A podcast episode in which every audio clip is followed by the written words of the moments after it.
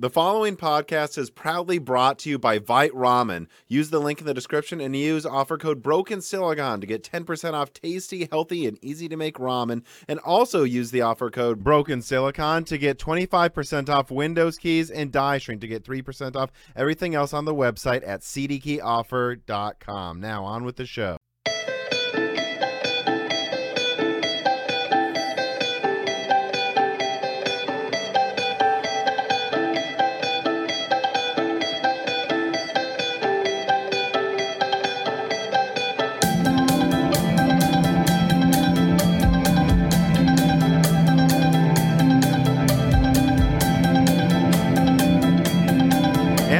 Broken Silicon, a gaming hardware podcast. I am your host, Tom, and I'm joined today, as I am on every news episode up here until now, by my co-host, Dan. How's it going, Dan? Uh, I don't know. I'm pretty good, I guess. You? Good. I'm going to be honest. My brain just wants to talk about Elden Ring every time we start talking to each other. Which, and the same thing's happening with our audio engineer Gerard, where me and him are just starting to talk about it via email a lot too. There's he was actually a little upset that he had to edit the Die Shrink on what he called Elden Day. Well, Tom, uh what what day what was Elden Day again? That would have been the twenty-fifth is forever Elden Day, so I, mm-hmm. I, I guess I understand. Yeah, and we actually closely coordinated when me and you were recording, when he would get the files, when he'd get me back the files, because not only did he want to spend as little time editing it as possible and make sure it was timed perfectly with his gaming schedule, but I also wanted to see if I could get it back before I even went to sleep in U S time so that I could wake up with the Die Shrink prepped. And well, that's what happened. And uh, of course, I've been working some this week and preparing the notes for Broken Silicon, but besides that, it's been a lot of... I haven't gamed this much in a in a short few day period of time for a while. No, that's good. What was the boss we beat last night? Something Omen. Omen. Margit the Fell Omen. Yeah. Yeah, I mean that's one that's one of those bosses, you know, where we beat it the first time we fought it together, not the first time I did, but it's just mind-blowing to me like how many hosts I went to help, and it's just that bridge is a bloodbath right now. Yes, it is. I got news for anyone having trouble with that Omen boss.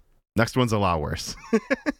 I just Don't got worry, to. Don't worry, there's an entire area you can, like, frickin' entire map you can go through before that. So just yeah. do that. Which I think people forget that. It's like, if you're having trouble, go somewhere else. There's always yeah. stuff to get somewhere else.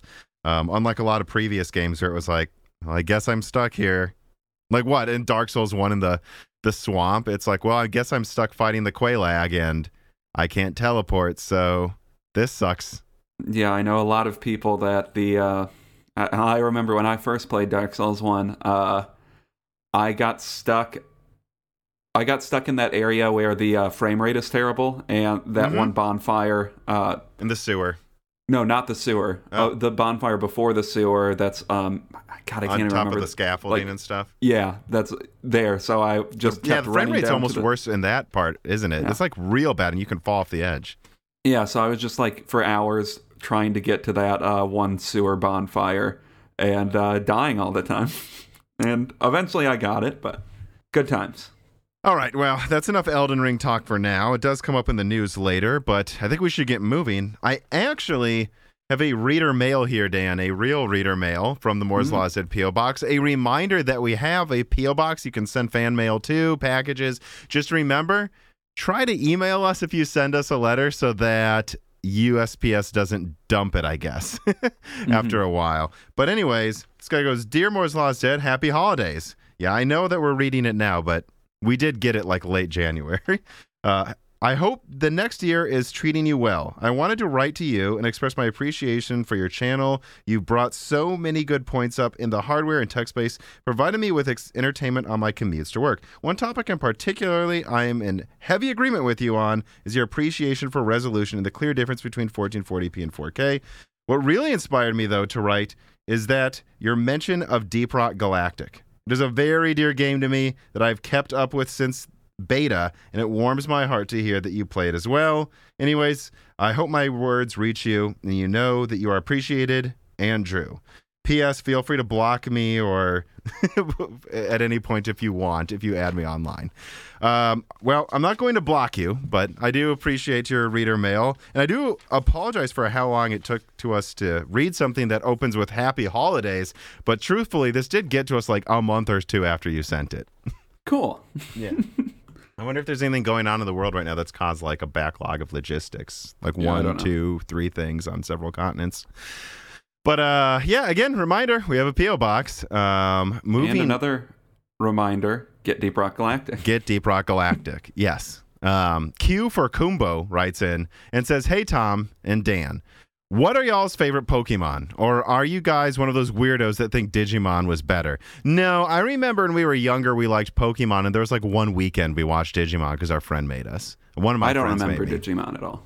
Yeah, and I then I like watched it for a week, and then I got bored. But on subject, my favorite Pokemon, Ho-Oh, Gengar, and Alakazam. Those are my three favorites. Oh, this is so hard for me. It's been such a long time since I've played Pokemon. I like Squirtle. Squirtle's cool. Squirtle is your favorite Pokemon. Yeah.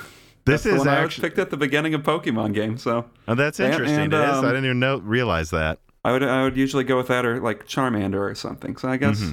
But I guess not Blastoise. Good. Fuck Blastoise. All right. No, I'm kidding. Blastoise, Blastoise is cool. Yeah, I mean, I guess you might argue I kind of like liked Abracadabra more than Alakazam, but I mean, come on, Dan. Just go with the stronger one. I mean, what are we doing here? Okay, okay. Fine. Scott Erkelman writes in, oh my goodness, and he says, on April Fool's Day, can someone please send Tom and Dan an R T X thirty ninety Ti Founders Edition to the P O Box? I want to see him have fun with that. Honestly, I won't say no to being sent to thirty ninety Ti, but I will say that I'm not even sure how I would approach testing it. I... I have trouble fitting multiple cards in my case. It's not the smallest case, but it's somewhat compact, but I probably have to do something. I do have a PCIe Gen four extender that I've tested, and it was pretty expensive, actually, in case I needed to put a giant card in my case, as I figured this is probably a problem that's not going to go away. Um, and I guess I'd also just use the new Alder Lake test system I'm building, but I don't know. It'd be very limited testing because I was... My, the overclocked thirty eighty Ti, the heat was just so much that I got fed up with playing on it. I can't imagine what a four hundred fifty watt one, and that was four hundred watts overclocked, would feel like. But yeah. if someone if someone gets one of the ten cards they make and send it, I will definitely do a review. I guess I'll say that. Hey Tom, I hear there might be thirty. Might be thirty. You know, I I mean, you, you know, I'm, I'm gonna actually... be honest. I'd actually be surprised if there's thirty ninety of them made.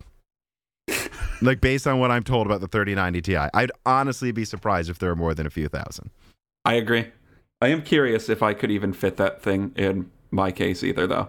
I mean, it's a triple slot, so you have room for three slots, I believe, in yours, right? I'm talking about the the length, not the yeah. height of it.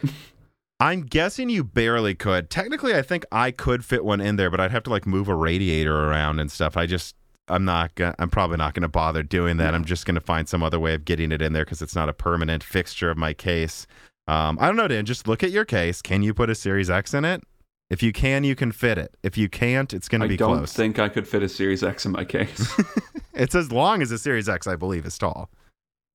Like exactly the same or close. Um, okay. Anyways, though.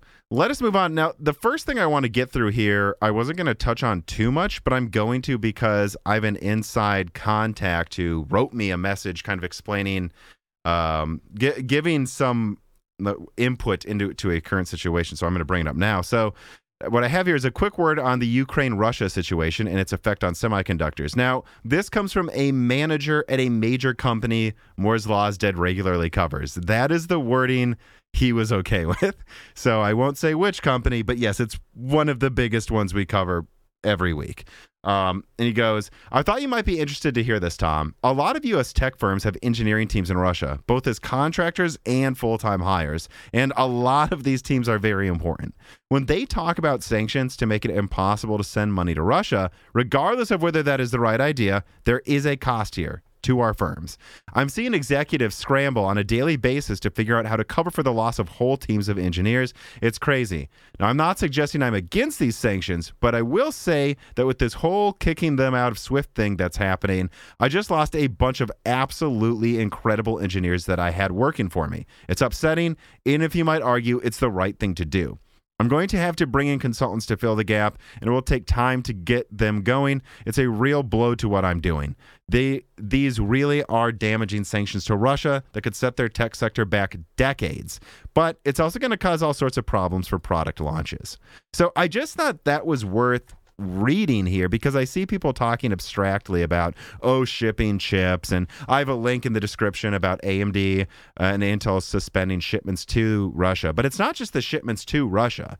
They have whole divisions of some of these major firms like NVIDIA, A M D, Intel that work there that are essential to facets of some of these products being designed right now. And I, I can't say who this is, which one he works for, nor which division, but it's he works on some of the biggest chips you've seen mentioned in the news.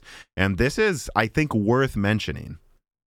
Yeah, the the, the decision about making sanctions, one, it, it's going to have impact, impacts on people that are outside of that sphere, and it's going to have impacts on people inside of the country that has sanctions. And I mean, it would be great if these types of things could be done without mm. damaging everyday people, but it's unfortunate that the deci- the decisions of a government have to impact a bunch of people that are just trying to live their lives. Yeah, and again, I, I bring this up for two reasons. I want to be very clear. He wanted to make clear to me that he's not saying the sanctions are the wrong yeah. idea, nor are me and Dan saying we're against them, but we are saying there is a certain degree. Some of it's understandable, like any government that does sanctions is going to play up, or actually Angry Planet, uh, which... Um, Uh, one of the hosts of that was recently on Broken Silicon. They re-released an episode over sanctions, and they bring up a really important point about like how they work and like what they're really useful for, and that usually, whether you agree with them or not, they tend to be downplayed how there will be blowback to the country applying them, right? Because if there's trade with Russia, it was benef- the countries doing the trade wouldn't have been doing it unless it benefited them, so there will be some blowback. And I just want to make that clear, because I think I feel like people are downplaying. I feel like there is a certain amount of, I don't know if naivete, what's the word I'm looking for, but like just downplaying and underestimating how big of a deal what's going on in the U- invasion of Ukraine is right now, and how it's going to affect everyone for decades to come. There will be products delayed because of this. Gases, yeah. prices are going up. Gas is used to make plastic and ship everything. That means everything being shipped is going to have some sort of price increases. Will that be enough to offset the lessening of shortages? I'm actually not sure it will be, but it will affect us. And so I just feel like a lot of companies and a lot of people looking at the stock market right now, and again, this isn't financial advice, are like downplaying the repercussions. There will be repercussions from this on semiconductors. I just need to say that. Yeah, and I, actually, uh, just to bring back that uh, Angry Planet episode uh, again, they had a person on that, you know, helped recommend and write sanctions throughout multiple presidential administrations mm-hmm. on. And it, I think it was an older episode of like their premium show that they put out. Mm-hmm. Uh, but if you want to understand sanctions somewhat, I think it's a good thing to listen to. Yeah, the newest Angry Planet, I think of this posting, of not if not of this posting, then the one that I believe came out Saturday or uh, the twenty-fifth or the twenty-sixth. That's the one we're talking about. Mm-hmm. Um, but yeah, so yeah, we're also plug them friends of the show. But I, I brought this up because I, I we have to, because this is a, going to affect us. This is going to affect the products we cover, and so we have to cover it. And so I, on that note, what I want to say is two things. We're never good, and we're going to undoubtedly, Dan pointed out a story that's going to be related to the Ukraine-Russia situation again by silly reasons based on what Dan thinks, but, you know, we are never going to be afraid to bring up touchy political subjects if we feel it directly affects us, because it does. We cover gaming hardware and the business and companies related to it. We have to cover this, but we're going to cover it in so much as it affects us. We're not going to get mm-hmm. into some political, you know, mudslinging here. And I, I also say that to bring up, you know, we will bring it up how it affects us in a literal and factual way, but that's all we really plan to do, because we don't want this to turn into rants about political subjects that become unrelated to this, because we know people listen to this. We have a lot of listeners in Russia. We have listeners in Ukraine. We have listeners. I've seen listeners in Belarus. I've seen listeners all over. I think we have a listener in at least every country on earth, pretty much, even some very, very smaller ones. And so we want you to come to this channel to listen to gaming hardware and our discussions of it. If something's mm-hmm. happening in your country that's political that affects it, we're going to talk about it, but we're not going to do grandstanding or whatever. So I just want to say that, though, we aren't going to be afraid to cover how the Ukraine-Russia conflict affects us, but also we're not going to beat you over the head with anything, because we know you come here not to hear about people getting blown up, but to hear about A M D. Yeah. You know, and Intel and NVIDIA and so on and so forth. So you're all welcome here, but don't be mad that we talk about it. We will talk about it on subject. All right. Now that we're past that kind of almost a story, let us move into corrections and omissions. Uh, B B C sixty-eight hundred X T Big Sexy writes in. I, so, guys, the names might need to just be toned down at a certain point here. You're just going crazy with some of these names. But anyways, he says, Tom, just watch Broken Silicon one forty, where you discuss the two hundred dollars paywall from Best Buy's Total Tech membership for buying NVIDIA G P Us, and I have some insights regarding the matter as someone who works there. I'd like to point out that Total Tech membership replaced the previous Geek Squad Tech membership, which also had a prorated refund policy based on how long you had it active. This is also Also true of the Geek Squad protection plans. It's been standard practice with monthly payments being removed and cancellation being a more difficult uh, thing to do.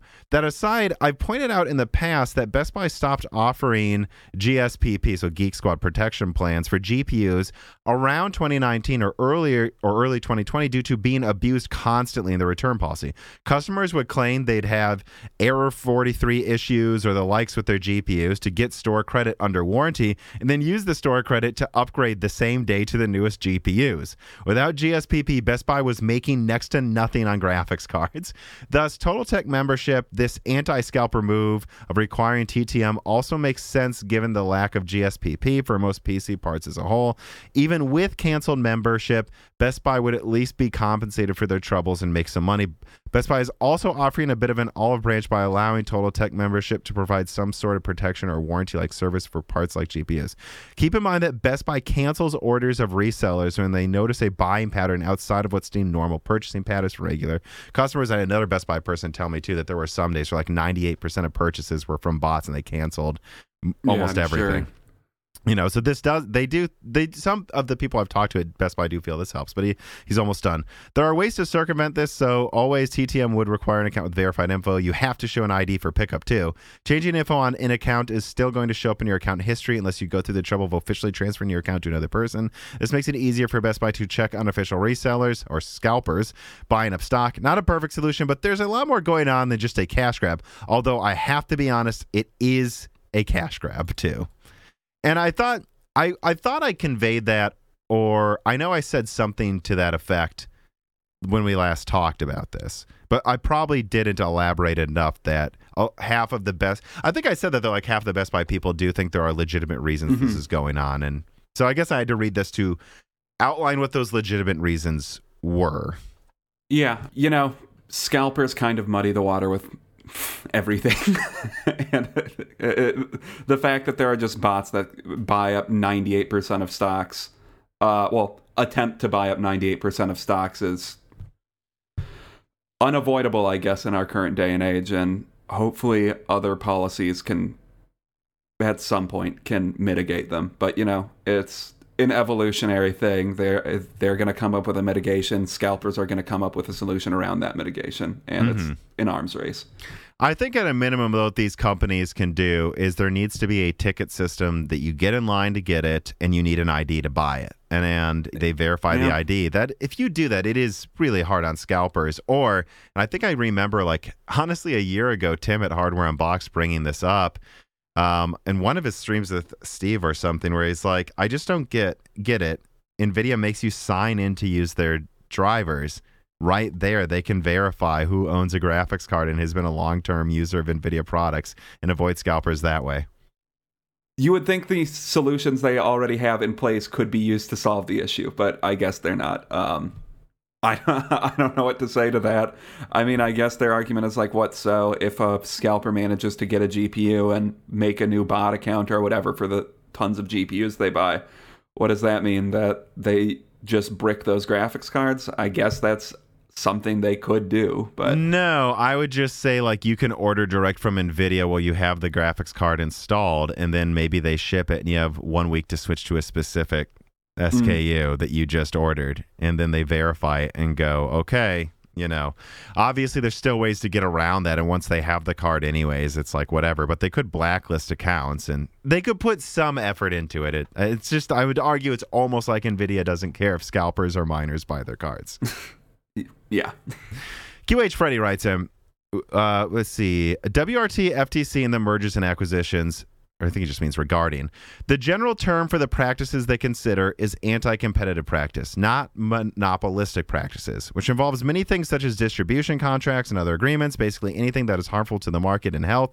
While it is one factor the competition bodies consider, the existence of a monopoly is far from the only factor that gets analyzed, and even where there is a monopoly, there generally still needs to be other problems for the market health before competition body steps in.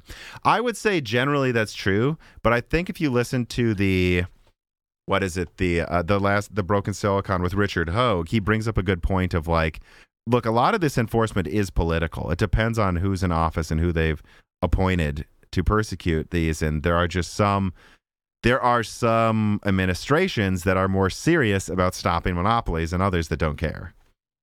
Well, yeah, I mean, of course there is. It's, you know, everything is at the end of the day with like regulatory bodies where the, the president appoints people, there's a, of course going to be different uh I don't know different stances uh, from any administration or any, I don't know, like twenty-year period, depending on how that regulatory body is controlled. But yes, that is a good thing Q H Freddy brought up, though, the difference between monopolistic and anti-competitive. I probably use those interchangeably a few times in a couple episodes when they're not the same thing. Yeah, I mean, they're related concepts. But mm-hmm.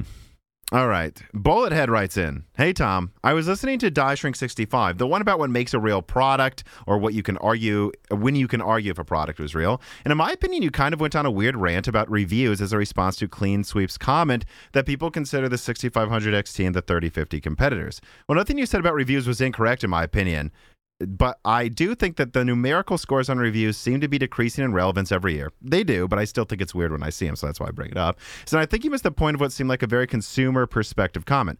From what I understood, Clean Sweep was saying that people compare those two G P Us primarily based on their market segment custom categorization first, which is the bottom of the product stack slash entry-level G P U. Then they evaluate by their price point, features, and availability. You seem to want people to use a different hierarchy to evaluate G P Us, but aside from availability, performance, and features, I'm not really sure what you expect the average consumer to prioritize when trying to compare G P Us. Like, I get the feeling you would be confused or frustrated when people, not just reviewers, compare entry-level A R C to the sixty-five hundred X T and thirty fifty, and that's the most obvious comparison in the world to most consumers because of the market segment they're in. Edit, maybe a good way to put it is this. If you were making an online P C store, what filtering options categories would you put on the G P U page? Well, I mean... There's just what they they they filter by price and ra- amount of RAM, basically, for the most part. Yeah, I, I don't think I would feel filter by bottom of product stack. Exactly, and so I did actually write up here because I wanted to take it because I wanted to take this correction, you know, and think about it, not rush to make an answer, but. I don't get the A R C reference you make. I don't know. We need to wait for final performance, pricing, availability before I make any judgment. So I'm not confused about something I don't even think yet. Let me just say that. But I went back and looked at Clean Sweep's question from Die Shrink, which of course patrons get access to. And I quote, I'm quoting one part of what Clean Sweep said. I'm not surprised the thirty fifty, with its non-existent supply, is being compared to the sixty-five hundred X T because they're both battling for the lowest price for acceptable performance and feature spot in the current hell market. Here's my response to that, and I reiterate, Bullethead, and maybe I'll be more less antagonistic and more clear about what I mean, hopefully, this time. I'm not surprised they were compared either, but I'm directly saying this.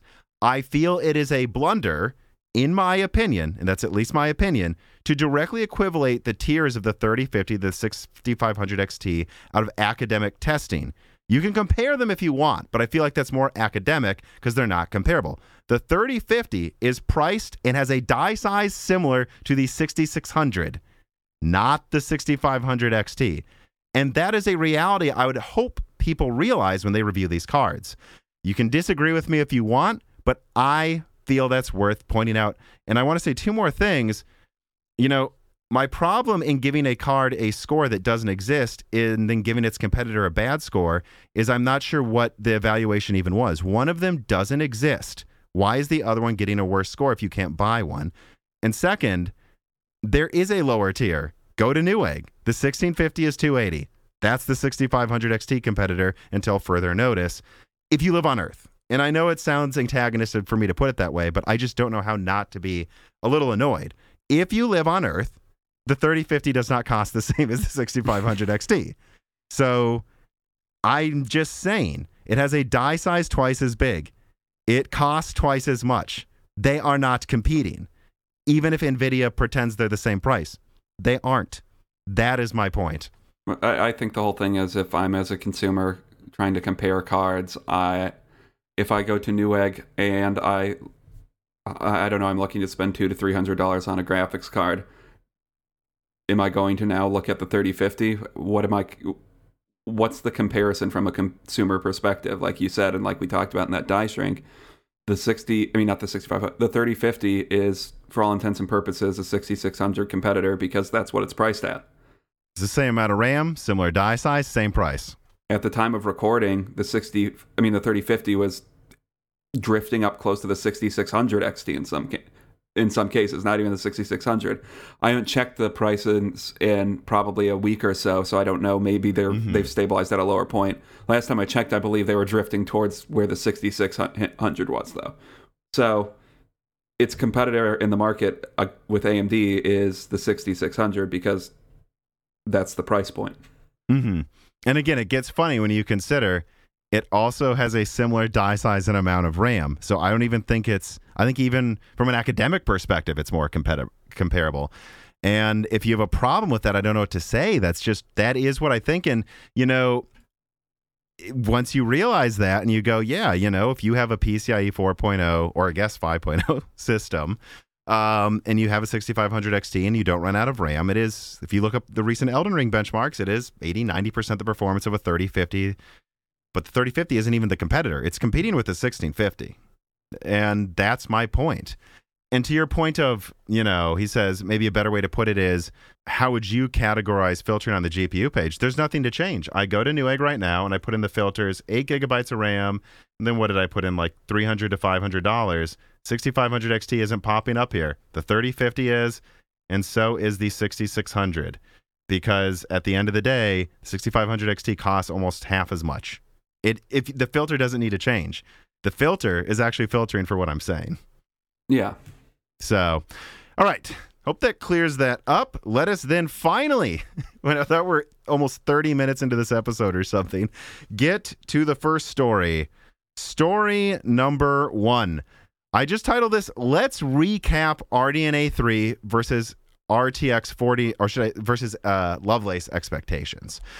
And I have a write-up here based on commenting on tons of recent Twitter quote-unquote leaks, some stuff I've said in videos. For the opening story, I thought it would be a good idea to recap what has recently been rumored by others online regarding Lovelace and R D N A three, and what yours truly believes is likely for these architectures at this point. First of all, Lovelace. one hundred percent confirmed by multiple sources that power usage is going up. Early targets were sixty to eighty percent performance increase over Ampere as of probably about a year ago from now. The highest estimates remain, as of today, ninety to one hundred percent performance increase in rasterization over Ampere if NVIDIA pushes it. Ray tracing is expected to outpace raster by twenty to forty percent. So again, if it's one hundred percent better than Ampere at raster, it's one hundred forty percent probably better at ray tracing. At this point, Moore's Law's Dead can confirm that four hundred to five hundred fifty watt T D Ps are expected by all Moore's Law's Dead sources for the top chip. Nobody can confirm anything above six hundred watts is likely, though. And some of Moore's Law's Dead's best sources have flat out called eight hundred fifty watt rumors, and this is quoting one source, utter bullshit. And it's worth mentioning that sixty to eighty percent performance increase over Ampere for Lovelace was before NVIDIA pushed it, and that was expected to be in a three fifty to four hundred watt card. There have always been suggestions, and, le- and this was leaked by Moore's Law did half a year ago too, that a low-end or mid-range Lovelace could launch first in quarter two or quarter three, but that's not one hundred percent confirmed at this point. All right, moving on. R D N A three summary from my perspective. one hundred percent it's M C M. Two, it is firmly expected to be ninety to one hundred twenty percent stronger than R D N A two. Ray tracing is expected to be far higher than double R D N A two. Power consumption is expected to be between three fifty to four fifty watts for the top chip, depending on how hard they push it, and five twelve or possibly, but unlikely at this point, two hundred fifty-six megabytes of Infinity Cache is what is expected based on designs that have been seen. But note that this number is misleading. Much of this massive increases in Infinity Cache is to mitigate latency issues. Don't think of it as if it were a one-to-one bandwidth increase. Much like from Turing to Ampere as well, F P thirty-two increases will not directly translate into the same increase in performance. If it has triple the teraflops, it will not be triple the performance. So in summary, A M D is still expected to win in raw raster performance, and maybe ray tracing, but NVIDIA is expected to pull some shenanigans to act like they will win and push their cards very hard. Likely they will pretend they are winning when they turn on ray tracing and D L S S three point oh at the same time, although people will be good to remember that a potential F S R two point oh could negate NVIDIA's D L S S advantage later this year. Oh, and if NVIDIA pushes power to five hundred watts and especially past six hundred watts, P- all sources agree that Lovelace will undoubtedly cost more to make to produce than even an M C M R D N A three. And a final reminder, if NVIDIA pushes their card to six hundred watts, no one has suggested A M D can't push their card to four fifty watts or five hundred. All right. I would like to not see a world where those are our two options for the top end, but... that's reality, I guess. And of course, this is responding to a flurry of recent tweets that yeah. have come out. You know, some people suggesting eight hundred, eight fifty watts. And all I can say is at this point, NVIDIA, and remember, I confirmed, when did I confirm the thirty ninety Ti? Well, okay, I was going to say two or three months before it comes out, but we still don't know if it's winter, if it's ever coming out. But before they revealed it, I believe about a month be- or two months before they, two months, I think, kind of before they mm-hmm. revealed the thirty ninety Ti, I confirmed one hundred percent it's real. And this, one of the sources that confirmed that was a major O E M that NVIDIA was communicating with saying, hey, prepare your stuff for four fifty watt cards. And he was like, mm-hmm. supposedly coming out in quarter one, is this Lovelace? And I'm like, no, this is this is the thirty ninety Ti, man. And so some of these same sources that have been very accurate about what NVIDIA's coming releasing with T D Ps, because they have to know ahead of time what to design mm-hmm. their pre-built systems for, they're communicating to me to this day four hundred watts plus. None of them are saying six hundred watts plus. So up until now, I would assume any eight fifty watt S K U of Lovelace is either being confused with a Hopper S K U, a data center Lovelace, or some absurd version that they'll make ten of and send to reviewers. But the mass manufacturable, there's not an eight fifty watt card. There's not like a dual two ninety-five. I have to say, an eight fifty watt card, I know there's the perspective that people think that people don't care about power usage, and I think that's true to an extent. Like up till four hundred watts, I bet a lot of people just don't straight up don't care. Power supplies are pretty good, they're pretty cheap now. You can get a one thousand watt cheap, uh, power supply for not that expensive anymore, um but once you're getting into the eight fifty range, that's eight fifty watt range, that's getting to a point where I don't think this graphics card is usable. Like, mm-hmm. just straight up. I, and I'm not saying that that it exists or will be sold to consumers or something. I'm just saying, like, I don't think that is a usable graphics card for a consumer, for most consumers at least. And again, I know that Hopper could hit one thousand watts on one of the monolithic cards, but this is for data center where you have insane fan cooling systems or liquid cooling, where they're a liquid cooler that's entirely custom enterprise level and crazy expensive, or... Delta refrigerated fans, rooms. I mean, and then or Delta fans that you'll literally go deaf if you're standing next to it every day in refrigerated rooms too. Yeah, like that's what we're talking about. And Hopper is expected in the monolithic form, both either whether it's M C M or monolithic. The monolithic one is even expected to be nine hundred millimeters squared, so probably you know twenty to fifty percent bigger than the die size of Lovelace. To suggest you'll get to a similar power consumption in that tight of a space is, I think, absurd. Yeah. Because it's not I, like you're double cooling. The, the There's a runaway effect with heat density and the cooling required. Like, uh, again, like this is the same. If it's a similar size to Turing or Ampere with triple, double to triple the power usage, guys, I mean. yeah, I don't, I don't even know what you could use to cool it in a consu- in like a consumer desktop. I, I, I think the uh, issue of a power supply is a legitimate issue because I think you would need like a twelve hundred watt power supply. Oh, absolutely. At least run that. And that twelve hundred watts might be cutting it a little close. At least I don't know if that power supply would last very long. Mm-hmm. And, and, you know, maybe they'll do that with some special edition, but I don't, I just don't think they're going to have, uh, no, I have no information they're going to have an eight hundred watt or more forty ninety Ti and then like a, or forty ninety is what I saw tweeted, or a, and then a six hundred watt forty eighty. Like they have to keep the forty eighty, I believe, below four hundred fifty watts, below four hundred watts, because, and again, I, I'm of the opinion that NVIDIA will at least target going to what they know the typical user of a card can take. Again, so mm-hmm. the forty seventy can maybe be three hundred watts instead of two twenty, because I think most people can power a three hundred watt card at this point if they can do a two twenty watt. And I, and I think that a forty eighty at three hundred fifty watts makes some sense, any maybe even three hundred eighty watts. But I think over four hundred, you go, no, the people who had thirty, thirty eighties before, a significant portion of them can't even upgrade now without a new power supply. Yeah. And again, in a vacuum, that might be worth it, but they're not in a vacuum. A M D's going to be even more aggressive. Battle Mage will be launching after that. People have options. They don't have to buy NVIDIA. I know some, pe- a lot of people think they do, but it is part of NVIDIA's calculus for sure. And even if they push the limits of what the upgrade tiers can move on to, I don't think they're going to push it by triple. Uh, four fit, like four hundred fifty watt, forty seventy, I don't think so. Yeah, and you know, I think based on the two metrics about raster and ray tracing performance increase with both systems, I think what that suggests is that raster one is going to barely edge out the other next generation, and same goes for uh, same goes for ray tracing. So if we're at basically basic parity with those two metrics, I and A M D uses I don't know. one hundred to one hundred fifty watts fewer watts on their uh, flagship thing. I don't know why people wouldn't get that instead, unless, you know, ray tracing turns out to still be somehow way weaker on R D N A three.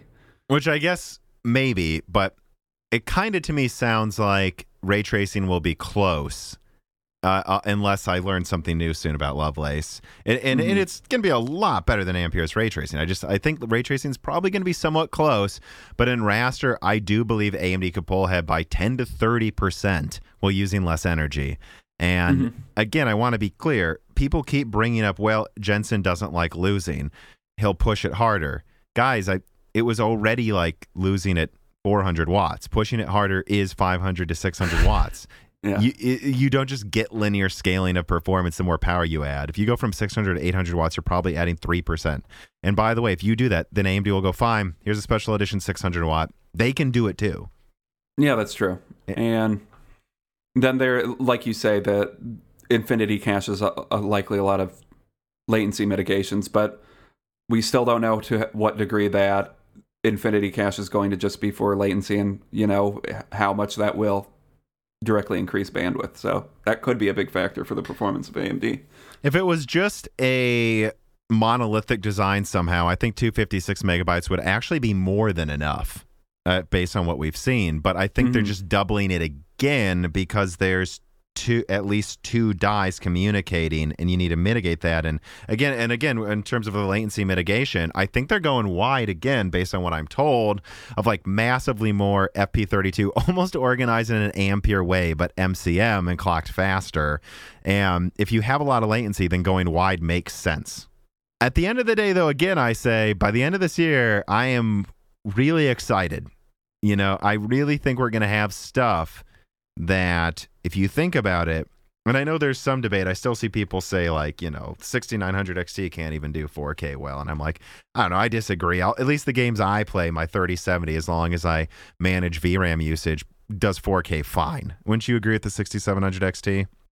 Yeah, you know, I'm not going to say that the sixty-seven hundred X T is like a you know, just put on four K, put every all the things on max settings, and you're good, Karn. But I, I, I think half of your games are that good, though, right?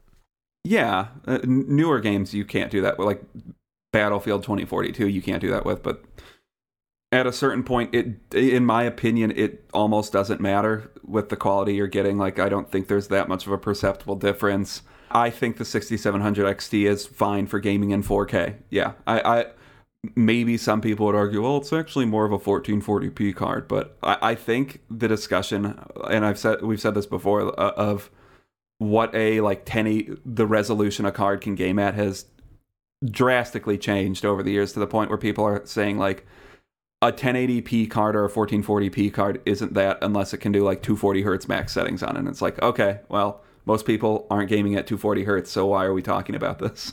Yeah, and I think there's a counter that needs to be said to two sides of this, I believe, misguided point is that anyone who says four K is a waste of time, you should respond ultra is a waste of time. And anyone, yeah. you know, who says, you know, higher settings are always a waste should say, well, you can tell the difference they're not at a given resolution. It's always a balance. And I guess what I'm saying is with my thirty seventy, whether the game supports D L S S, the games that need it usually have D L S S support or F S R support for you, Dan. Not a, not all the time now, but you have that driver thing you can force pretty soon, I think. Like, we're getting to a point where I'm always happy with the settings. If it's a little below four K, whatever, you know, and I can't imagine, right, because I don't even have like a thirty ninety, which is like fifty percent better than what I have. Like, if we get to something do- over double that, so we're talking yeah. about, you know, something that's three times the performance or more than my thirty seventy. I mean, four K will be a joke at that point, I feel. And I feel like my card's almost good enough where I do turn on ray tracing in some games. And if you give me like five times the ray tracing performance, oh, yeah, I mean, it's going to be easy to turn on a lot of games. Yeah, I agree. And at a certain point, like, I think the only interesting thing that we will see at, at a certain point with increases in power of a card is like how much better it is at ray tracing, because I think this generation certain, right is yeah I think at a certain point it's just going to be like, yeah, if everything looks great at four K, cool. I am proud to say that Vite Ramen is a sponsor of Moore's Law is Dead. The Vite Ramen Company is an American company that pays its workers fair wages and engineered a tasty, healthy, and cheap meal that you can cook in less than five minutes. And these meals just got tastier with their updated version three of their ramen recipe. Meals aren't really healthy unless you keep coming back to eat the healthy ones, and that's what they've done with these updates to version three. Now is the best time to order some Vite Ramen. So if you're busy, hungry, or just looking for a pre-made meal that isn't expensive, get some nudes sent to you. Click the link in the description and use the code BROKENSILICON to save ten percent on your order. This helps me, this saves you money, and this supports a good company. Buy Vite Ramen today.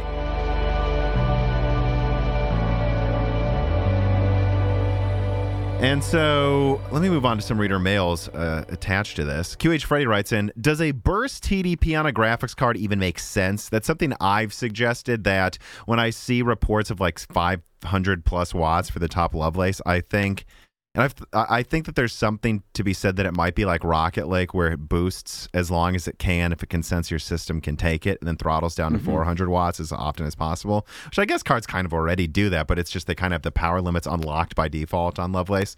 But he says, on a C P U in games, you'll never hit the maximum power draw playing games. They don't load the processor in the same way something like a renderer does. In the case of a renderer, sure, you lose some speed after a minute when the power limit drops off, but in games yet you get consistent performance. On a G P U, since games basically are capable of loading the G P U up to the maximum power draw, does it make sense to drop down the power after a minute? Imagine this. You load into a game, get one forty-four frames per second. Then after a minute, it drops to one hundred. Unless this is some ploy by NVIDIA to bait reviewers into believing the performance is higher by running at least part of a short benchmark runs at higher F P S than they can in a sustained way, I just don't see it happening. And if they do go for such a ploy, I'm pretty confident reviewers will pick on it pretty quickly, and NVIDIA will get a lot of bad press for it. So, Q H Freddy, I have two things to say to your point. I think you do have a point, and I do believe some reviewers will pick on it. But consider the level of performance we're talking about. The example you give, you lo- load up a game, you get one forty-four frames per second. After a minute, it drops down to one hundred. If I was NVIDIA, the way I would market it is we easily run above one forty-four hertz. And when it's ever a problem, that's when it bursts up. See, if mm-hmm. this was ampere and the default was five hundred watts, I agree. It can't always run every game maxed out in four K one twenty. But we're not talking about ampere. We're talking about double the performance of ampere. I don't think games have caught up to this level of performance now. And I think NVIDIA will say, you rarely need this much anyways, but when you need it, it goes up. In a few years, it'll become an issue when it does start throttling all the time. But I wonder if it won't be at first because most games won't saturate it easily. Hmm. Kind of like, yeah. Dan, remember the seventy-nine seventy where I overclocked it by thirty-five percent performance and I had it pushing three hundred watts from two hundred twenty watts or something. Mm-hmm. Like, at first, I just always had it at that insane level because back then ten eighty p was high resolution, you know, almost, or no, literally a decade ago. And it was fine because playing Metro twenty thirty-three back then, most of the time at the settings I was gaming at, it wasn't at one hundred percent, but when it was, it would p- push to three hundred watts. But, you know, I started turning it down over time because eventually games got harder to run, and then it did throttle. Yeah, the, the only thing I could imagine is if... Well, I mean, I guess the issue is already an issue with stutter. I do wonder if, like, a burst uh, T D P on a G P U would introduce some, like, annoying stuttering artifacts or something. I don't know. I mean, it could, but that's a problem NVIDIA has to solve if they want to sell a, a five hundred watt G P U. Yeah. And yeah. I'm just making the argument, Q H Freddy, it, that's the argument I would make if I was Jensen. This thing is so powerful. We already brought the biggest performance. I'm Jensen right now on stage holding something the size of a microwave that's called the forty ninety. And I'm just like, we already brought the biggest increase in every generation with ampere. Now we're doubling that again. And it's like, you didn't, first of all, but second of all. And he's like, it's so powerful, in fact, that we've decided to unlock the power. Because if we unlock the power... This thing, you're almost never running it at one hundred percent. You're almost never running it at eighty percent. But we do find small areas of games mm-hmm. can push this card, and that's when it hits six hundred watts, but only for a minute when you really need it. This is the strong, like, I think it's actually a decent Jensen impression too, but, like, I think that's the argument he'll make. Yeah. You know, and otherwise, um, I also think they'll come with two options maybe in the drivers, like, kind of like the two ninety X Uber mode where it's like, oh, but also it can run in a three hundred fifty watt mode that's ninety percent of the performance and loses to A M D. But we want all benchmarkers to do the super mode in a good case. I think that's another thing you have to think about. Like, NVIDIA's going to find a way to say they haven't lost, and I think this is a way they'll do it. It's not by launching an eight hundred fifty watt card. It's by launching a really four hundred watt card that can run six hundred watts, but not in ninety percent of gamer systems, but they'll make it look like that's the performance. Yeah, I, I mean, having their cake and eating it, too. I'm not confirming that's what they'll do, but that's what I suspect, because I don't see them walking on stage and just being like, six hundred watts. I think what they'll say is it can when you need it. Uh, yeah, because I, I'm imagining trying to sell six hundred watts. We wanted you to get all the power you needed out of this card, so we're unlocking to six hundred watts at all times for the gamers. Yeah, for the I, I don't gamers. know how you sell that. Exactly. Um, My mo- alpha six hundred watt G P U. All right, so wait, moving on then, Sammy Good writes in, I'm concerned that most P C gamers don't really care about the increasing power requirements of G P Us. It seems to me that making cards bigger and pumping out more power through them isn't exactly innovation. Am I wrong? First of all, to, ans- to answer this first question, Sammy, some contacts at A M D I talked to last year saw R D N A two as a bigger innovation than R D N A three for this reason. They're like, on mm. the same node, we managed to bring like twenty percent more performance per die space and then literally double performance with double the die space. Usually you don't efficiently scale that way. These like R D N A three is M C M, but it's mostly group brute forcing, you mm-hmm. know? So you're not wrong. People at these companies feel more impressed when they can double performance within the same power. But moving on, he says, I saw someone online ecstatic that they scored a plain thirty sixty for nine hundred dollars. Needless to say, I don't have much confidence that the average gamer really cares what they get or how much power it uses. They just want to hit a certain F P S, and then they find the NVIDIA logo and pay it. Why do you think people should be concerned about power requirements, and should reviewers make a larger point about efficiency? You know, the last time Steve from Hardware Unboxed was on, and a couple other guests I did this with too, I pushed the issue. I was like, do you think if it's kept quiet and doesn't break or overheat, there's a limit to power consumption? And Steve was like, not really. And I said, okay. He's like, if as long as it stays quiet, I don't think there's an issue. And I'm I'm like, but like, there's a number, right? And he's like, well, yeah, like I guess five hundred watts, but I don't think we'll see that. Well, we might though. And I think you will see some reviewers bring that up. Once once again, like I said earlier in the episode, I think there's I, I, I think there's a hard line at some point where people are like, well, this won't work in my system anymore, so I, I care about it now.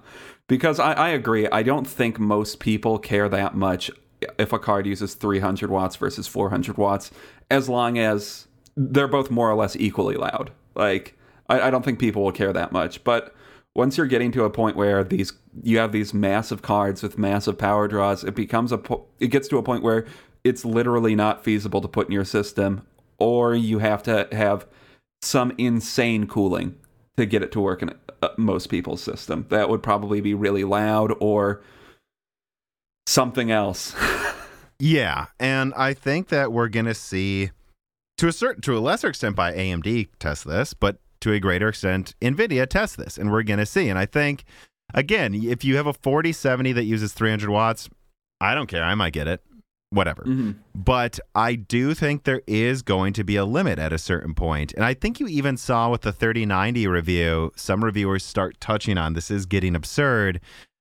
I think there will be some reviewers that let it go, and I think there will be some that bring it up. And with rising energy costs, again, due to conflict in Europe, I do believe this will be something people bring up a lot. This is the worst time to have a graphics card use this much energy. Yeah. All right. Let us move on then to story number two. Intel confirms they'll ship more than four million Alchemist cards in twenty twenty-two, and they want Celestial to take the G P U crown by twenty twenty-five. Right up here, on February seventeenth, Intel held an investor meeting that in many ways can be compared to A M D's C E S from early this year. They revealed a dozen things. In terms of G P Us, Alchemist is now officially confirmed to be following the release cadence Moore's Law's Dead had been leaking for months. It's really a quarter two product with token launches in quarter one. Point number two, still no specs or official pictures have been shown of Alchemist, suggesting it is indeed mid to late quarter two that the desktop release is happening, at least in the high end. And finally, Intel will ship over four million G P Us this year, which is seemingly a drop in the bucket compared to the forty to sixty million G P Us A M D and NVIDIA together ship every year, but it is worth mentioning that Intel is shipping this almost entirely to gamers and consumer laptop, little room for data center with their first generation, and that this will be shipping during maybe sixty-six percent or even half of the year, not the entire year. Guys, it's not out yet. It's not shipping four million cards in a year. It's shipping it in two-thirds of a year at most.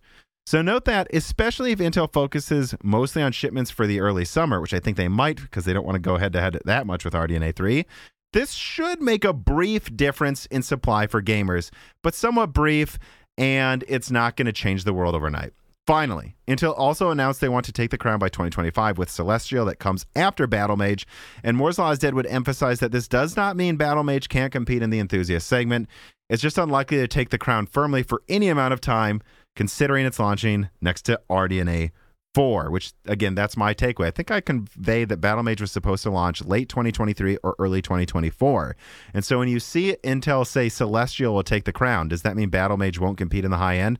No, I think that means it's probably launching in quarter one twenty twenty-four, and it won't be out before R D N A four. That, that's my reading of the, their statement. I mean, yeah, which means the top-end Battlemage is, I'm sure, going to... probably a forty ninety, but it will easily be like a thirty ninety, I, I, I would mm-hmm. bet. Yeah. And probably beat a forty ninety because at this point they're going to be competing with, assuming they keep going with these naming schemes because they have to change them every two years for no reason, uh, the fifty ninety and what, the seven thousand? No, eight thousand series. Mm-hmm. R D N A four, no. yeah. Yeah. So moving, once again, all these companies are moving targets. Uh... I don't think Battlemage competing against the fifty eighty or fifty-seven, yeah, probably fifty eighty is a bad thing. Mm-hmm. And yeah, I'm not sure how much more I have to say about that. I stand by everything I've communicated with Battlemage. The quotes I'm given is they're going for the high end and they want to try to win, and they're going to have way higher volume than this year. I already leaked that last year before these numbers were even confirmed by Intel. So I just take that to mean right now, they're basically going for, I would argue the mid-range. I would argue the thirty seventy is mid-range, and or maybe upper mid-range for sure. And they want to get to at least around there if they can. And then next year they want to compete firmly in the high end. And Celestial is when they're like, we we feel confident we might be able to take the crown. I don't think they want to announce Battle Mage is going for the crown when they know it's way too far out to even be sure of anything yet, too. Well, yeah. And once again, we still don't quite know what Alchemist performance even looks like. So it's hard to... Exactly. It's hard to guess what the... Even begin guessing what Battle Mage are even more far out Celestial will look like. But, you know, three generations in, three, well, maybe closer to four-ish years into the, uh, Intel being a player in the discrete G P U space. That I think that's a really different world than what we have right now. Mm. And unless Alchemist launches like a complete disaster. Right, which let me say this. I feel I, the I need actually to, to keep reminding people I'm leaking what their targets are. Like, I have entire spec sheets, memos. Yeah. Like, I am sure they want to match the thirty seventy Ti, at least when drivers mature. If they can, I'm sure. I'm not promising you they'll succeed. I know in some benchmarks they do. I know in others they still don't. So whenever people ask me things like, are you going to, will you double down it'll beat the thirty seventy and the Battle Mage will beat Lovelace? No, Alchemist isn't out still. I'm not doubling down on anything, guys. I'm just telling you what they're trying to do. Intel could fail. We'll see. Yeah, they they at least seem to be signaling that they're confident, so I think it will be fine. But, and when I say complete disaster, I mean like they're, the, the cards like don't work well beyond like driver issues. Like they're low reliability. They compete lower than they we thought they would. But I, I doubt that will happen after drivers are solved because, you know, if they're releasing a new type of product that they've never released before, I'm I'm not going to bet that they won't have uh, driver issues at launch. Yeah, and I guess the last thing I would say about that, too, is kind of leading to the final part of this story I want to talk about. Like, there's a reason they're not launching. Like, if they were going to try to keep up with even how many A M D would ship in two-thirds of a year, I mean, what would that be then? You'd be looking at about twelve million cards. The reason, or eh, six to twelve million. The reason they're shipping about half as many as A M D will ship in the same amount of time, based on most estimates, is this isn't the full push yet. You know, D G one was hoped to be a beta. It ended up being a pre-alpha.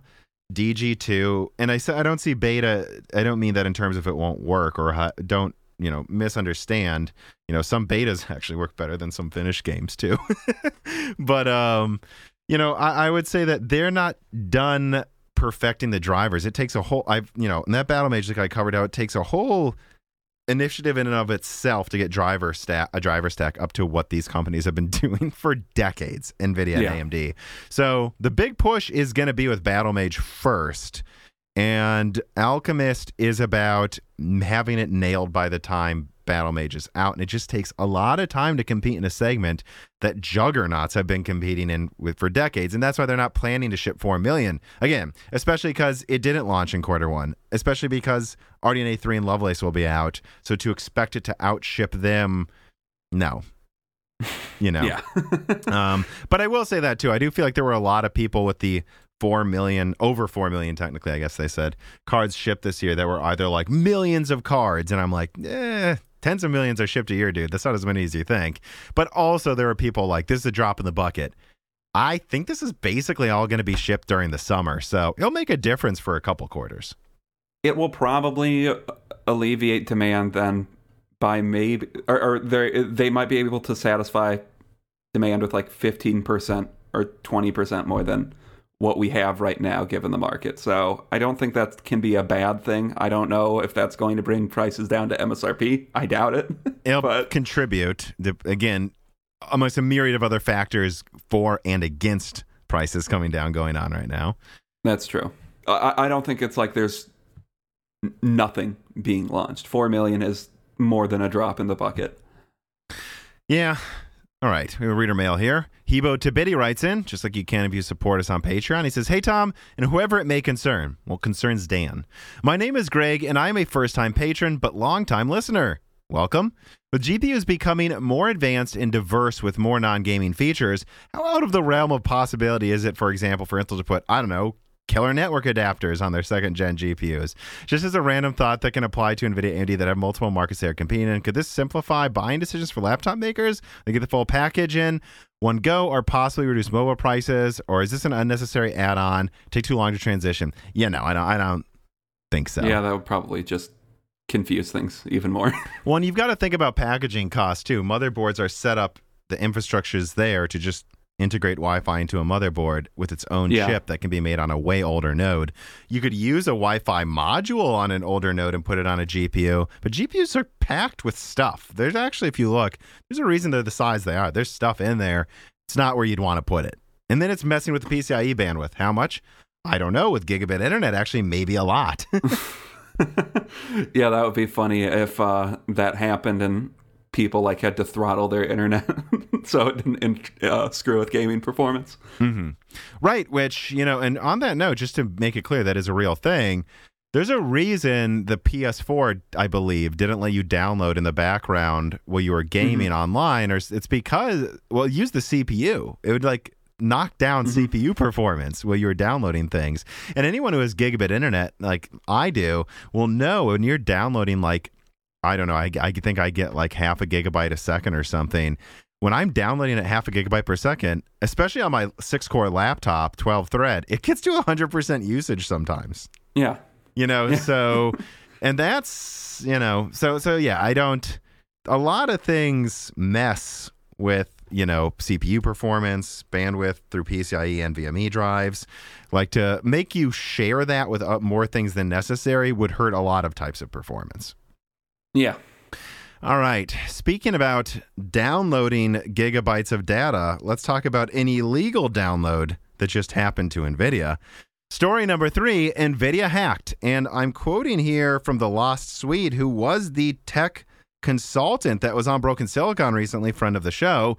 He writes on Tech Power Up, according to several reports in various media outlets, NVIDIA has been hacked, and ca- several key systems such as email and its internal developer tools have been down for the past few days. According to C R N, NVIDIA is investigating an, in quotes, incident, and the company issued the following statement to the publication. Our business and commercial activities continue uninterrupted. We are still working to evaluate the nature and scope of the event and don't have any additional information to share at this time. In a regulatory filing back in October of twenty twenty-one, NVIDIA seemingly warned its shareholders of a future attack on the company of some kind, by the way. They claim that it's hard to protect against attacks, as the attacks are getting more prevalent and sophisticated, they said in quotes. The filing went on to say our efforts to prevent and overcome these and similar challenges could increase our expenses and may not be successful. We may experience interruptions, delays, cessation of service, and loss of existing or potential customers. Further details about NVIDIA's retaliation on the hackers has popped up, and it would appear that NVIDIA did manage to access and encrypt the data through its own V P N. This seems to have been possible due to the fact that it was a V M image of an NVIDIA system that was being used. In other words, NVIDIA didn't hack the hackers, but rather accessed a V M image of their own system. systems and encrypted the data on the V M. However, unfortunately for NVIDIA, the L A P S U S dollar sign hacking group at least claims to have backups of the V M image and data that is unencrypted. All right. This happened over the weekend before we started recording. You know, I think it's hard to say exactly how substantial the hack was or how substantial it is for us right now. Like, didn't did it happen on Friday? I think it happened Friday or Saturday. I don't remember. No. I was at work, so I remember it was.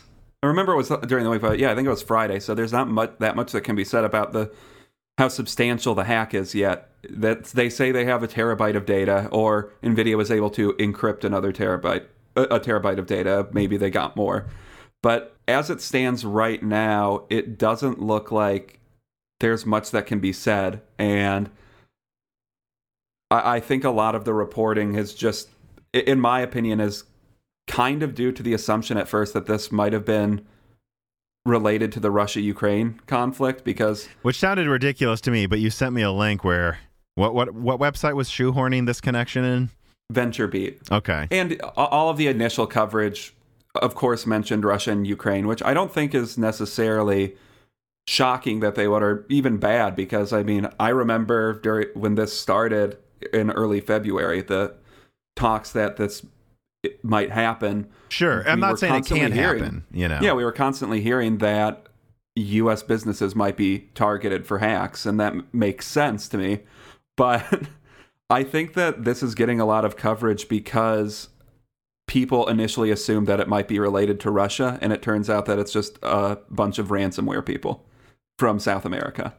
Yeah. And I think there's an, the necessary caveat that uh, while looking into this, I believe hot, a hot hardware article brought up that they could have, this could be some attempt for them to inject code into uh, like NVIDIA software for their drivers to, you know, push malware onto people through NVIDIA's drivers. Or, or find a way to do it and then host yeah. bogus versions of NVIDIA's drivers because yeah. they've reverse engineered them in the future. Yes. So I think that, I, I don't think it would be, uh, I think it would be prudent for people that own NVIDIA graphics cards to probably refrain from downloading drivers for the time being uh, until the, that investigation. But I, I, I think that's more out of an abundance of caution than like necessary. Me saying, I think that definitely happened. Yeah.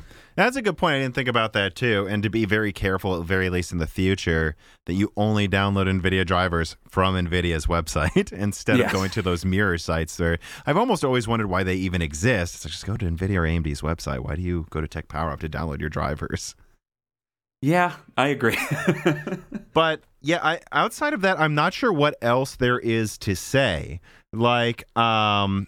you know, it's funny. I'm actually reading a book called A Hacked World Order that goes into the modern world of hacking between companies and uh, governments. And one thing, the chapter I'm on right now is literally talking about how corporations are not, maybe not necessarily, it's on the gray zone of if it's illegal, but counter-hacking a lot of hackers themselves on their own without asking permission. So that's interesting to see. NVIDIA argued they did that, although it's debatable if they did. That may have just been to make themselves sound competent well, after getting hacked.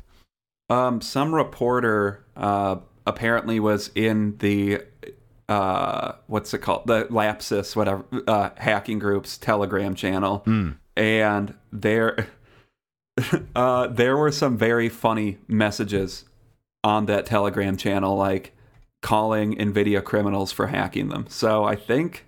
Oh, yeah. I don't know if this is just them trolling or doing some weird form of trolling or if they're legitimately, like, angry and peeved about getting counter-hacked. Right, and I did see a couple websites reporting how they were just like, we're doing this because NVIDIA has wronged us. It's it's a very weird situation. I think I think at this point, all we can say is we don't know the full story entirely because it just broke, and we may never entirely know what they did. Because I, I reached out to Lars Nilsen, the previous guest, who wrote that article, Uh, summarizing what happened. I asked him, how bad do you think it could get? And he's like, honestly, we don't know now, and we may never know. He's like, you know, their emails are still down. Their email servers are still down. So they're clearly worried because you'd want to get that up and running right away so people can communicate and work.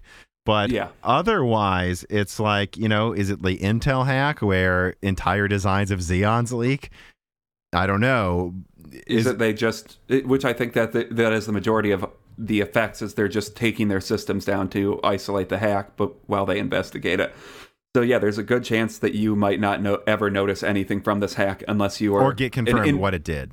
Yeah, unless you're an NVIDIA employee where it was annoying to deal with for a couple weeks. Yeah, or is it going to be a hack like a, the Gigabyte one where they leaked entire A M D products that were coming out yeah. ahead of time? We don't know yet, and we may never know because it's in NVIDIA's best interest to not tell you what was hacked because that would help hackers. Yes. So that's about all we can say about it, but it definitely makes the news for this week. Um, let us then move on to story number four. A M D Rembrandt launches in laptops. And uh, here's the right here. And then we'll get to you, Dan, but this is how I would summarize the Rembrandt results. Rembrandt is only, as expected, for or just being a plus over Zen three, saying it's Zen three Plus, only about ten percent better in core performance versus Saison. As for the iGPU performance, Hardware Unboxed found that Rembrandt is almost always, but not always, it lost in some games, beats the twelve seven hundred H in integrated graphics performance by about fifty percent or sometimes even double, and eighty percent the performance and is usually eighty percent the performance of a sixteen fifty Max-Q, but usually half the performance of a laptop thirty fifty. However, the usefulness of this integrated performance is up for debate when A M D is bundling dedicated G P Us with most of the top twelve C Rembrandt chips ninety percent of the time. Should there be a budget sixty-eight hundred U or sixty-eight hundred H set of thin laptops with no G P U in them, then this integrated performance will matter. But that remains to be seen if it will develop, as at least as of now, A M D is marketing Rembrandt in very premium-looking products so far, and the cut-down models of Rembrandt only have six compute units, which will probably just trade blows with Alder Lake's integrated graphics. However, we do have to point out how good the efficiency and battery life are. In fact, at thirty-five watts and lower, A M D's A-Core actually often outperforms the six plus eight Alder Lake. So this is definitely a chip you want over Alder Lake in any laptop that limits the C P U to thirty-five watts or less. And again, I'm just pointing that out. This is eight cores, sixteen threads versus a fourteen core Alder Lake C P U at thirty-five watts, a very popular, you know, S, uh, S K U T D P for a C D P that they win. That's crazy. Thus, overall, Rembrandt is good enough to likely hold market share at its current level in laptop. It has a niche where it beats Alder Lake, and it's a really important niche that's increasing in popularity. But there is no way around it. Intel is directly competitive at all levels of laptop again, and debatably holds the overall mobile crown again. And the other thing I would point out is there's a Twitter uh, from nine ninety-five fifty Pro that points out that Rembrandt crushes the M X four fifty, so likely beats the five fifty. And mm-hmm. therefore, based on other leaks I've seen recently for the M X five seventy, probably only loses by like twenty percent. And again, I think this is worth pointing out. The M X five seventy has a G P U die bigger than all of Rembrandt or close to like so so that that is crazy. Like, that really does, in my opinion, make the entire M X lineup pointless. Um but I don't know, like I th- what did you think? Rembrandt's out, there's been tons of reviews. What do you think of A M D's new A P U, or should I say new main A P U? um I mean, I guess my like top line takeaway is that they're it, it's good, but it's not that exciting. You know, it's mostly, from what, my perspective, an increase in efficiency, not really necessarily that big of an increase in performance versus uh, C P U performance versus their previous gens. Obviously, there's an increase overall, but... Which, because it's efficiency, like, and it's on a laptop, though, I guess there are situations where it's like twenty percent better or thirty percent yeah. even sometimes, same power usage compared to Cezanne, which is impressive. Alder Lake, for the time being, is what's going to go into like really high-end or like desktop replacement type laptops. Um And this is going to go, is competitive in, you know, lower power or mid power usage laptops, which I think is most of the market anyways. So I think the six, like the sixty-nine hundred H S is a pretty great A P U to have in a system for most people. Now, depending on what the system is, the twelve seven hundred, or which is what it's being compared to, which makes sense, is probably slightly better. I think it's a bit better multi-thread performance than the sixty-nine hundred. And a bit better single thread, but, you know, it uses a bit more power, and at lower power levels, the sixty-nine hundred H S is a lot more efficient. Mm-hmm. Pulls so, ahead in performance, even, despite having, I mean, what is yes, it? Yes, yes, despite having like two-thirds the threads and yeah. almost half the cores. And those are being put in laptops that I think uh, Hardware Unboxed tested was getting like eleven hours of battery life, yeah, which is crazy. The the fact that I think you have, at this point, what is a mid-range graph? Uh, yeah, I mean, a mid-range lap, uh, uh, desktop-performing uh, laptop that can last for eleven hours is awesome. Mm-hmm.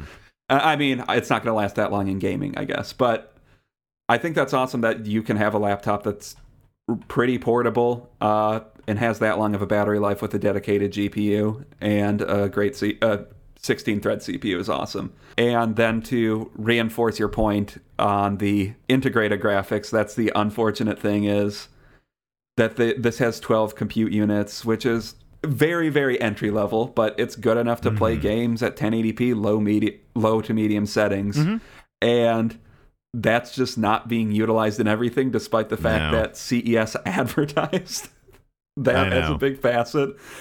Uh, of Rembrandt, which you pointed out at, uh, when we recorded that episode following C E S, that it's not going to go into anything. So is the twelve compute units even that interesting? Which I guess mm-hmm. it's not. I, I just wish they would have had it just have like eight compute units or six, and then make it smaller So it uses yeah. even less energy, and then make a version of it with six cores and sixteen compute units and sixteen megabytes of it, Infinity Cache. That would have been awesome. Or, or just a six, or just like a sixteen sixty H S that has twelve compute units or something. I, I, or if that's mm-hmm. what the sixty-six hundred If the yields allowed, I don't know. Yeah, because if that would have been released, from my perspective, you have a you have an integrated G P U that can play most games, and you could make a thin and light, a, a thin and light that's can play pretty much any game made within the past few years, aside from like the most demanding games that come out. Um, but you know, those twelve compute units are just kind, uh, just not going to be utilized. Um, I, I, I, it would be nice to see the fifty-nine hundred H S go into a thin and light with no dedicated sixty-nine hundred graphics. H S. Oh, did I say fifty-nine hundred? Mm-hmm. How dare you? Yeah.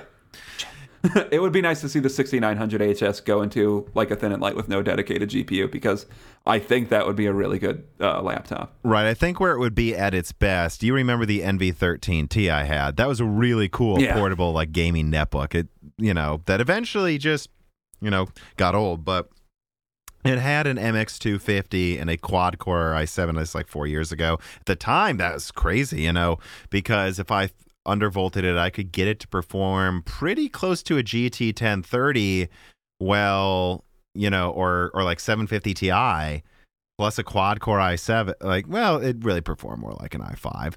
But, you know, doing that in something that is, I mean, lighter than a Steam Deck and goes in, like, that was crazy. I think Rembrandt would be at its best if you, and think about what that means, right? I believe there was a fifteen watt C P U that could burst up to twenty-five watts, but would throttle down to ten. And then you had a ten watt graphics card. So, so total, you're talking about like twenty, forty-five watts of power usage. So great. Now you don't need a G P U. Put Rembrandt in there, limit it to thirty-five to forty-five watts. And then that extra space that would have had the cooling, like heat sink connected to it, and then the soldered on M X two fifty, put more battery in there, or put an extra slot for an, another uh, M dot two drive, like, mm-hmm. and then save money, like that type of like an N V thirteen, that, because you have a, a G T X sixteen fifty system, and not a Max-Q and a decent one, but this would probably be like sixty percent, seventy percent the performance of what you have, and yet no G P U. Imagine if it was just completely silent then, Dan, and you could have a battery that's fifty percent bigger. Like, you would make that trade-off. Yeah, probably. I just don't see anyone doing that right now. And I just see it in fourteen hundred dollars laptops. Eh. Yeah, it, it, and that's what I mean. It's good for laptops. I think you and me would both agree laptops are in a pretty good spot right now for the most part. Mm-hmm. I, oh, yeah. And th- this just makes that a slightly better position. It's not like they have some new flagship that truly competes with uh top Alder like mobile. Mm-hmm. And I guess what I would say then is Rembrandt impresses me. I, I just I want I would say it even impresses me more than Alder Lake Mobile, just because I kind of expected more out of fourteen cores in a laptop A P U. Which yeah, that's true. Alder Lake, if you push it, is like desktop class performance in a laptop. Don't get me wrong, and in a way that's not embarrassing, like the ridiculous, you know, whiskey lake, not whiskey lake, uh, Comet Lake uh, eight core that used way too much energy. It like feels like for the amount of energy it's using, it's justified the performance you get. But I am just more impressed by Rembrandt staying at thirty-five watts and bringing that much more performance in there. I am, I am more yeah. impressed by it. The battery life is is impressive. It's just, it's not, it's it's. Talking to my O E M sources, it's good enough to keep the niches they're already doing well in, but it's not enough for them to probably take much more market share from laptop outside of what they would have already probably done from momentum. Yeah, because I think that's, I mean, what these are mostly for, I feel like, is like the, these Zephyrus G fourteen type things, mm-hmm. which those are very popular. Incredibly. I see them all the time on campus. Yeah.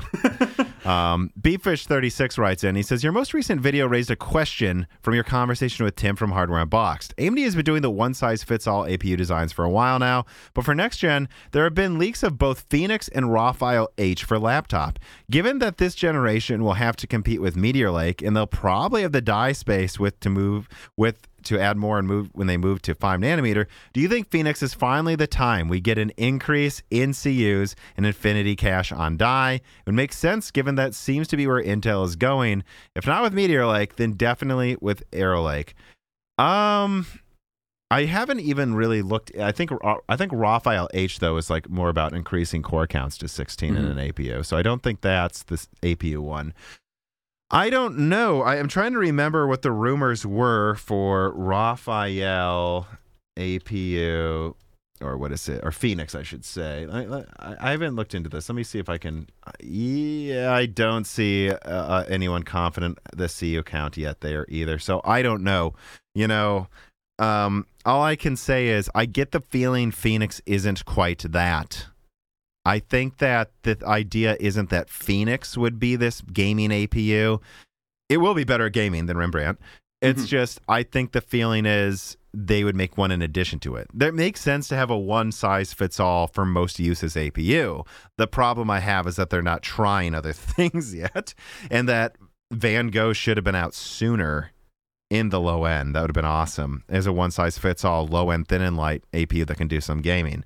But it's took too long to come out. It's only really in the Steam Deck. I've heard it'll come to other things, but yeah, I don't know. And and again, I, I don't know, Dan, what, what do you think about what he says? I mean, I'm just tr- trying to look at, the, there just doesn't seem to be very much about Phoenix yet, so it's hard to really say anything. And I should probably ask about it, but I, I haven't done that yet because it's, I'm worried about Raptor Lake and Zen four and uh, a bunch of other things right now, but we'll say this, Raphael H is more about the core counts, and it's more probably about competing with what I'm going to talk about in story number five. i nine twelve nine eighty H K eight plus eight at sixty-five watts is coming to mobile, reconfirmed. I have the right up here. The Alder Lake H X B G A eight plus eight S K U at Moore's Law is Dead first leaked almost a year ago has emerged as being called the i nine twelve nine eighty H K according to a couple of Twitter leakers, Komachi and ninety-five fifty Pro. Though this info isn't strictly new, outside of the say the name someone could have guessed, we do feel it's worth making this a story to discuss the fact that in quarter two, Intel is launching the equivalent of what they did with eight-core Tiger Lake, following up on the lower core count version of Tiger Lake. thirty-two execution units instead of ninety-six execution units, and the other Alder Lake chips already out, and higher core counts. Now literally bringing sixteen cores, competing with the strongest chips on the desktop market. Mobile shoppers should expect this chip to be placed in the sixty-five to a one twenty-five watt C P U range for gaming laptops, able to be T D P downed just enough to fit in some fifteen inch designs, but ultimately meant for desktop replacement class laptops. One should expect this to bring above fifty-nine hundred X and nearly i seven twelve seven hundred K performance to laptops. Yeah, I, I I don't think there's too much to be said about this. I mean, I think Intel clearly has the performance crown, quote unquote, when it comes to mobile right now. This just further solidifies it and makes desktop replacements a real, real option. Yeah, and in a way that's not embarrassing, because I am very curious how this will perform in the sixty-five watt range, because I've seen some tests. This is basically mm-hmm. taking the desktop die and putting it on a B G A package and modifying a couple things with the P C H and stuff to make it work well on a laptop. Like, I wonder, I have seen things where they're like, yes, Alder Lake can use over two hundred watts to beat the fifty-nine fifty X, but I've seen people say they've tested it down to one twenty-five watts and it still basically ties the fifty-nine fifty X. And then if mm. you put it down to sixty-five watts, it still just kind of almost keeps pace with Zen three efficiency. Not quite, but close. I wonder if at sixty-five watts, it keeps, you know, depending on the use case, like seventy-five percent of the performance of the top desktop chip without being stupidly hot. Yeah, and if it does that, I, yeah, you basically have a fifty-nine hundred X in your in your system, I guess, right?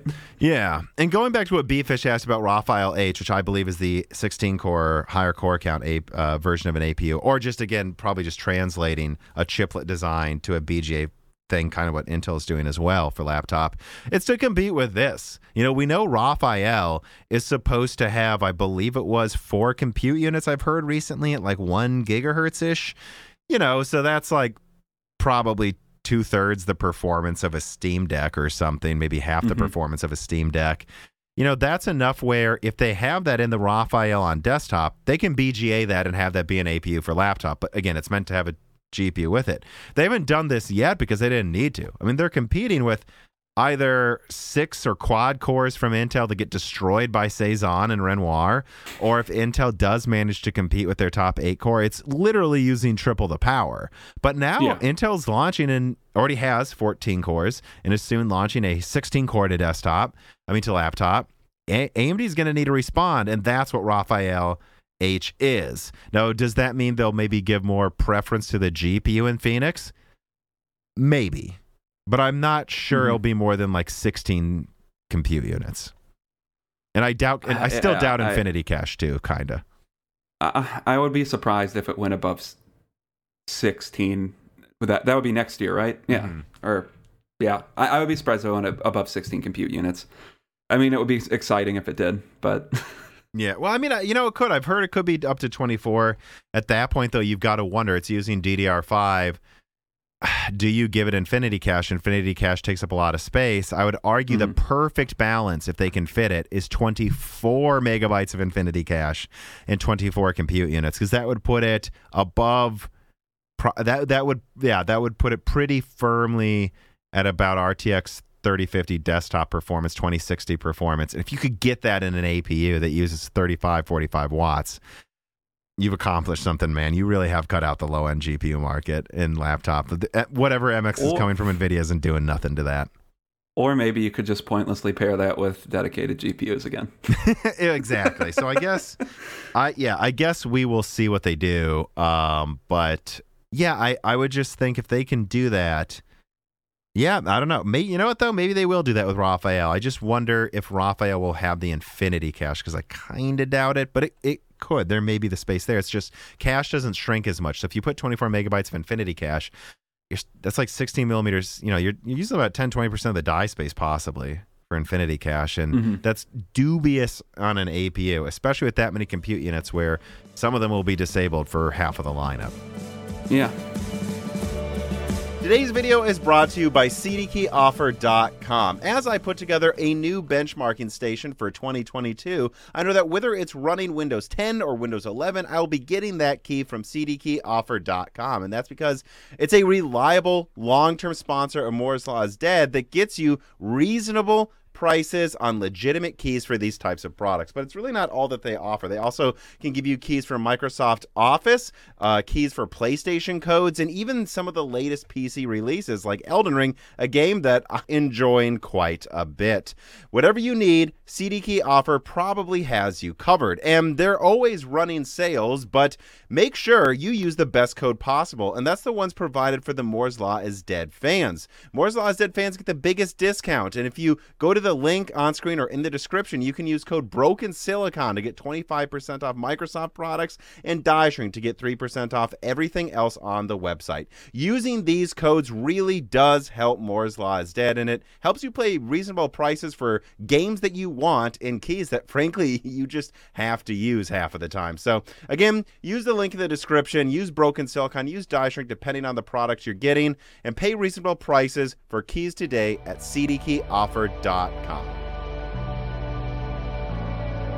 Let us move on then to the final story. Story number six. Intel shows off twenty-four core Raptor Lake, and Moore's Law is Dead confirms it's launching in quarter three. Here's the write-up. Intel demoed their Raptor Lake flagship for the first time at their previously mentioned in this episode investor meeting a couple weeks ago. Overall, there's not much to say that hasn't already been leaked by yours truly. The flagship i nine will contain twenty-four cores, eight big, sixteen little, eight big Raptor Raptor Cove, sixteen of the same Gracemont that's in Alder Lake. The i nine thirteen nine hundred K will slot into existing L G A seventeen hundred motherboards and support D D R four, again, as Moore's Law had leaked last year. They demonstrated big upgrades to the thread director, hoping to have it perfected by Raptor Lake's launch. And that's all there's to say about that, but that's not all.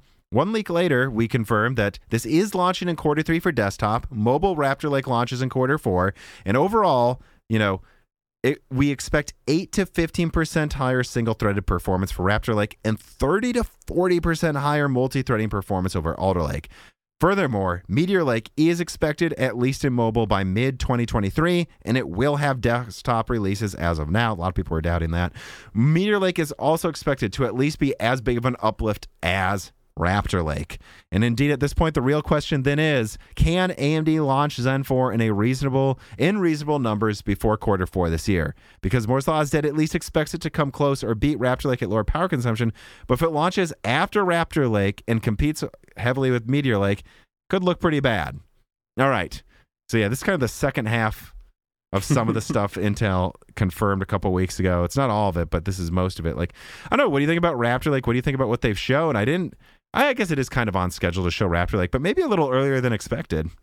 I think, I mean, if it's coming on quarter three, I think it's, it feels like that's like a couple of months before I would expect it. I don't know. Mm-hmm. But uh, the big thing I have to say is I think uh, the success of Raptor Lake over uh, Alder Lake, at least, is really contingent upon if the thread director works well, because it seems like as it stands right now, at least for gaming, the performance cores still don't do that much for gaming, if anything, really. So if it's eight cores, if it still has eight big cores on it, then I think a, a big a big factor in any increase in gaming performance is just going to be higher clocks or higher I P C. Mm-hmm. Right, and again, I think, let's be clear about what we're talking about. Like, Hardware Unboxed tested big plus little cores in different configurations pretty mm-hmm. exhaustively in a couple of recent videos.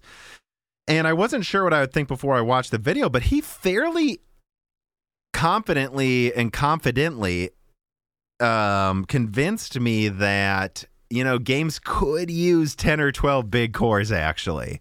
And mm-hmm. so if Intel brings, like, let's say it's even, let's say it's top end. Let's say they bring a fifteen percent single-threaded increase to Raptor Lake over Alder Lake. Well, Zen four is expected, by, at least by me, to bring minimum twenty percent single-threaded increase. And I think, actually, I think it's probably minimum thirty percent if you combine clock speeds and I P C. So at the end of the day, I think Zen four is going to have the same single-threaded. And if you're doing a game, sixteen big cores, twelve big cores might be better than eight plus sixteen.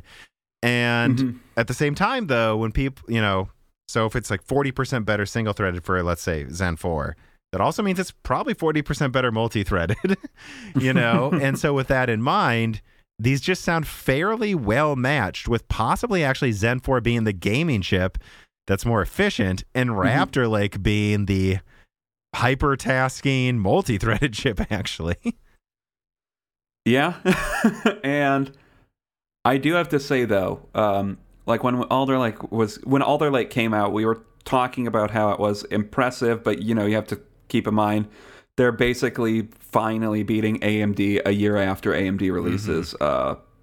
Uh, after A M D released their last thing, Zen four needs to be impressive, or, or else uh, Alder Lake, I mean, or else Intel is just going to start stepping on them again. Mm-hmm. And I have I have sources, not at Intel, people who work with Intel, like at O E Ms, that are under the impression Meteor Lake could bury A M D, which, let's keep in mind what this means.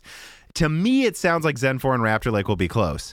I believe Meteor Lake will bring ten to twenty percent higher single-threaded again, and the same amount multi-threaded, and then accelerators. That's enough to bury yeah. Zen four if they don't have something else out.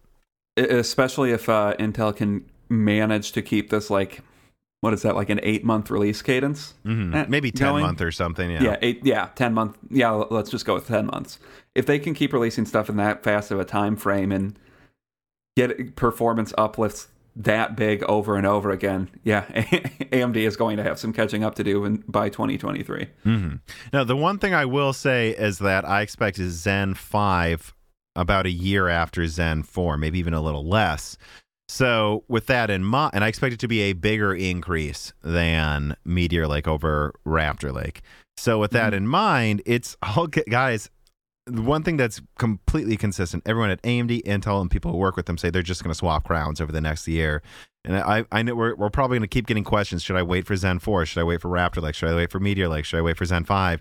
I think the strongest one's yeah. probably going to be whatever just came out for the next year. And there's going to be four releases in about eighteen months.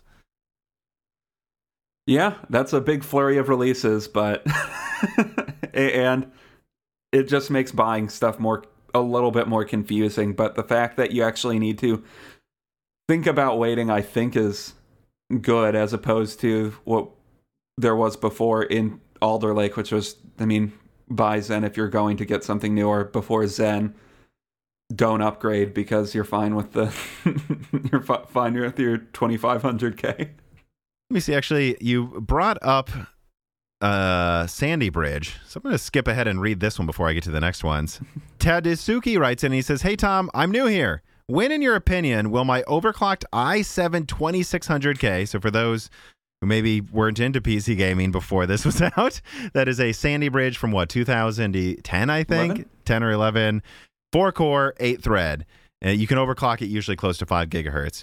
And he says it is overclocked. He says, when do you think this will stop running games in a playable state, which I consider thirty frames per second?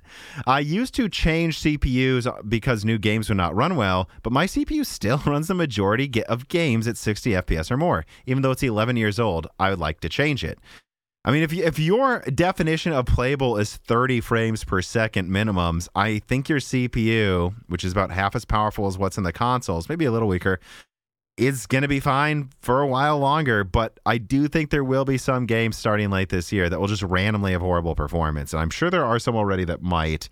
Uh, eventually, games will just use asset streaming and will require C P Us stronger than the consoles to be above what the consoles typically do, sixty hertz. And one thing I will say is, honestly, your P C I E two point oh may co- be the issue now.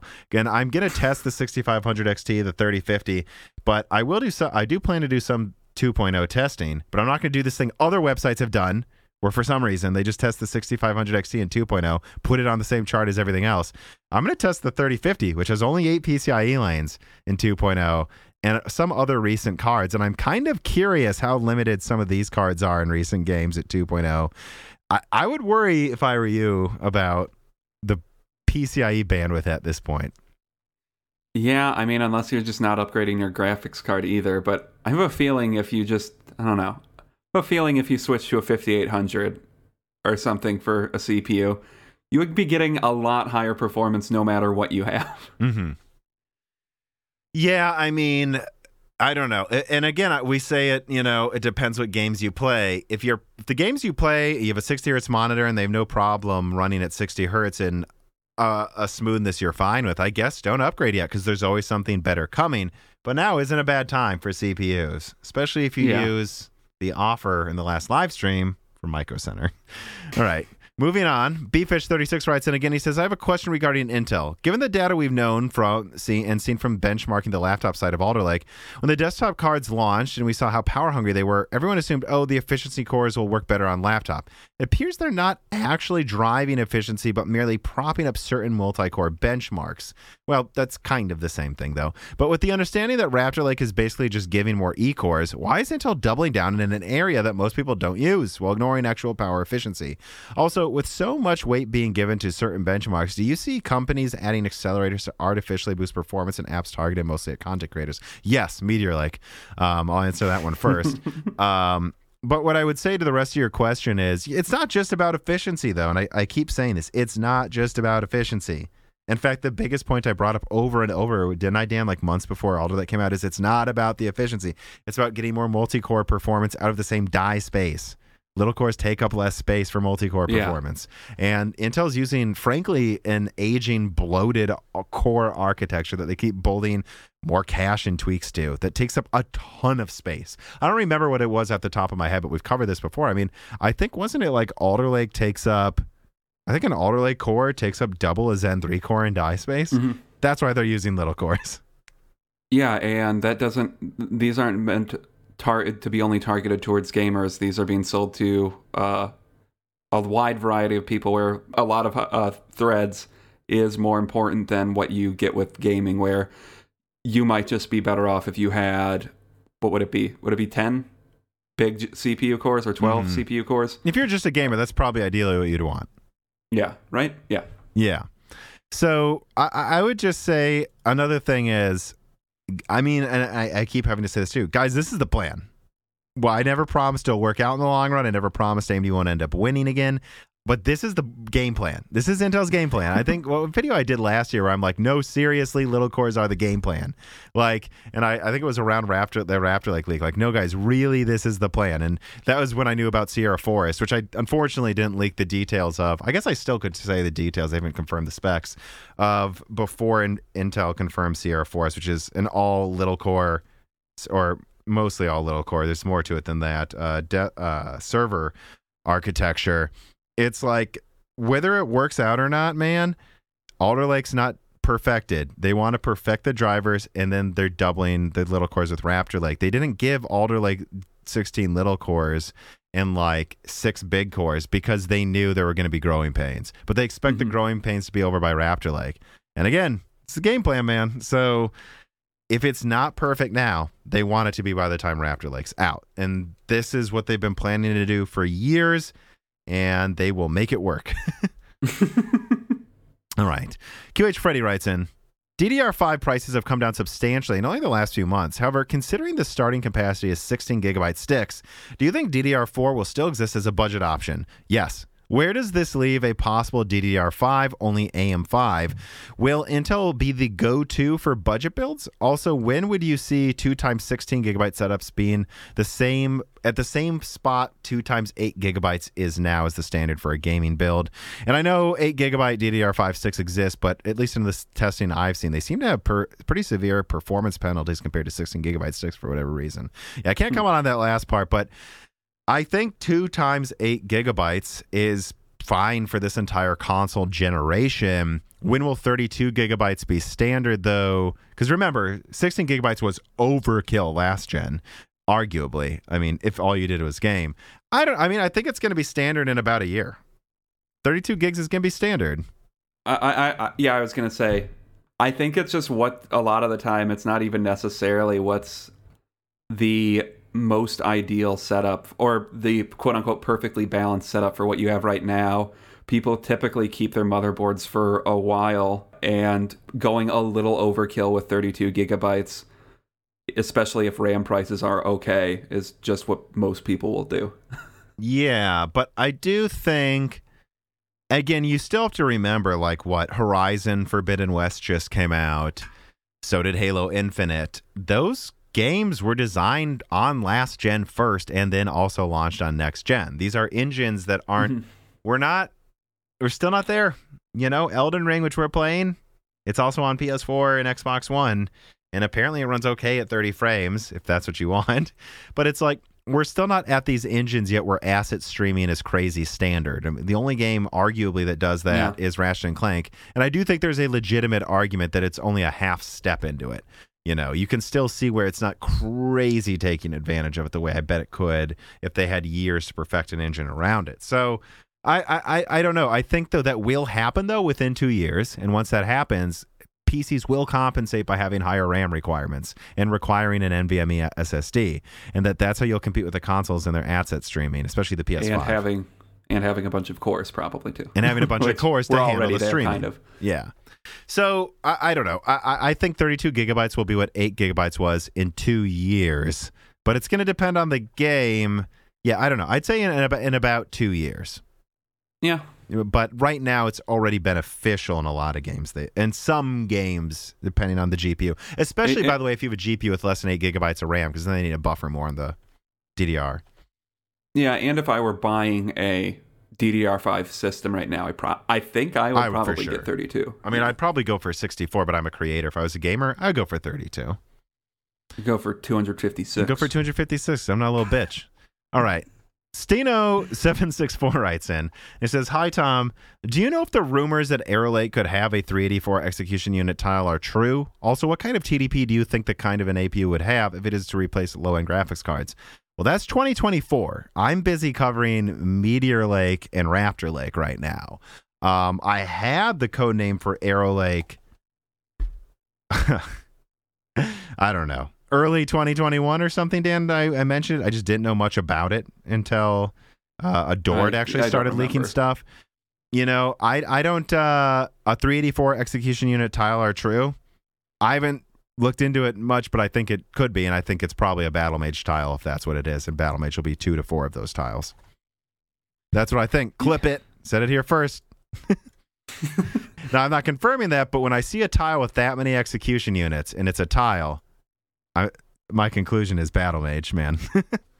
I think that just it's starting to leak that it uses the Battle Mage architecture. So what do you think that uh-huh. means, guys? Um, I, I don't know why you would use a tile that's that big unless it was shared with desktop, I guess is what I'm saying. All right. Let's move on then to the wrap up here. All right. Let us see the first couple things here. I don't know. Two things. Number one, Elden Ring performance. We've been playing it on P S five. I would say that that's the version a lot of benchmarking sites have found is kind of the best optimized, which is to say it's generally running at it's generally running at about fifty-five frames a second, I think, and it generally mm-hmm. stays above fifty. But there's definitely a couple times where you can see it drop slightly below fifty. Seems like from what I've looked up, the Series X version generally runs closer to thirty-five to forty-five, with often at fifty frames a second. I've heard the Series S version actually runs fine because they just put it in fourteen forty p. They should probably consider. I know they have a dynamic resolution going on that targets four K for the Series X and P S five. They should mm-hmm. probably target like some kind of artificial nineteen hundred p for the P S five and eighteen hundred p for the Series X to level it out. Um, outside of that, though, I don't have much else to say. I actually think the graphics are underrated. Um, yeah, it looks really nice. I, I think so. Do I think it looks as nice as it should for the... I don't know, not really, because Demon Souls, I think, looks a bit better, and it's locked sixty. Yeah. Even if it doesn't maybe entirely look as four K-ish, there's still no jaggies. Whatever they've done with their resolution scaling from a fourteen forty p base looks excellent. So, I again, I think it could have been handled better, but... Yeah, I don't know. When it comes to the P C performance, which I did have some people ask me about this, even though I'm not going to read a reader mail touching on it. I think on the surface, its performance looks acceptable-ish. I mean, what? The sixty-five, the five eighty gets forty-four frames in ten eighty p at maximum settings. The sixty-five hundred X T gets fifty-three frames. The thirty fifty gets fifty-eight frames. The what? sixty-six hundred X T... Oh, that's right, but the limit's sixty. And then if you want sixty frames in ten eighty p, generally speaking, a sixty-six hundred X T does it.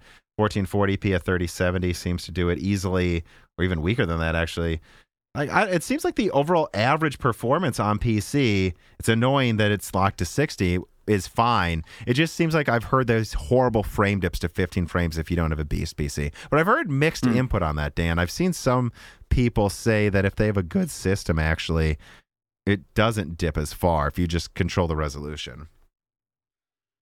I mean, I don't know. That type of dipping would be annoying. Well, they, they the said least. If you don't have a beast C P U system, there can be times where it dips to twenty frames or something randomly, but it's not random. When would that happen? Probably when a giant hammer's coming down from a boss and you're trying to yeah. dodge and it messes with it. Yeah, which that's the perfect time for that to happen. Although I will say this, guys, just so you know, the way the physics still seem to work in these games is it's tied to frame rate. That's why there's a sixty F P S cap on this. So technically, when you roll in this game, there's iframes where you're literally invincible for a certain amount of time. If the frame rate goes down during the iframes, it actually would double your iframe. So technically, it might help you while you're rolling, even if it's jarring and gets you killed. Just F Y I. Yeah, I don't remember how. Well, I, I'm not that was a how thing it works. In Dark Souls and, two, where they didn't adjust for it, and you actually were at a disadvantage at sixty frames. Yeah, yeah. Remember, there were because, some bosses that were almost impossible to roll out of the way from. Yeah, before because, they yeah, I think it. that's that's a big part of the game that I think most people that are into the series would know about is like, yeah, the the the tactic for dodging is in these games you try to time it so you're. So so you're literally invincible, like, when you roll for, like, depending on your I roll think speed, it's I like think a it's, te- like, six frames. Yeah, but. six, or depending on your, like, armor set and what you're equipped with, it can be up to twelve or so. Yeah, you're looking at, you know, like a fifth of a second. So, and I think there is a certain amount of hitboxing where if you just, like, roll literally into the weapon, you'll get hit sometimes. But oftentimes it is literally invincibility. So, I don't know. that I just wanted to touch on Elden Ring performance because it's something people have been talking about a lot. Um, I don't know if you have anything else to say to that. No. I- I'd say I can't comment on the P C too much outside of it seems like, and Tech PowerUp did some testing where they don't actually think it's the anti-cheat.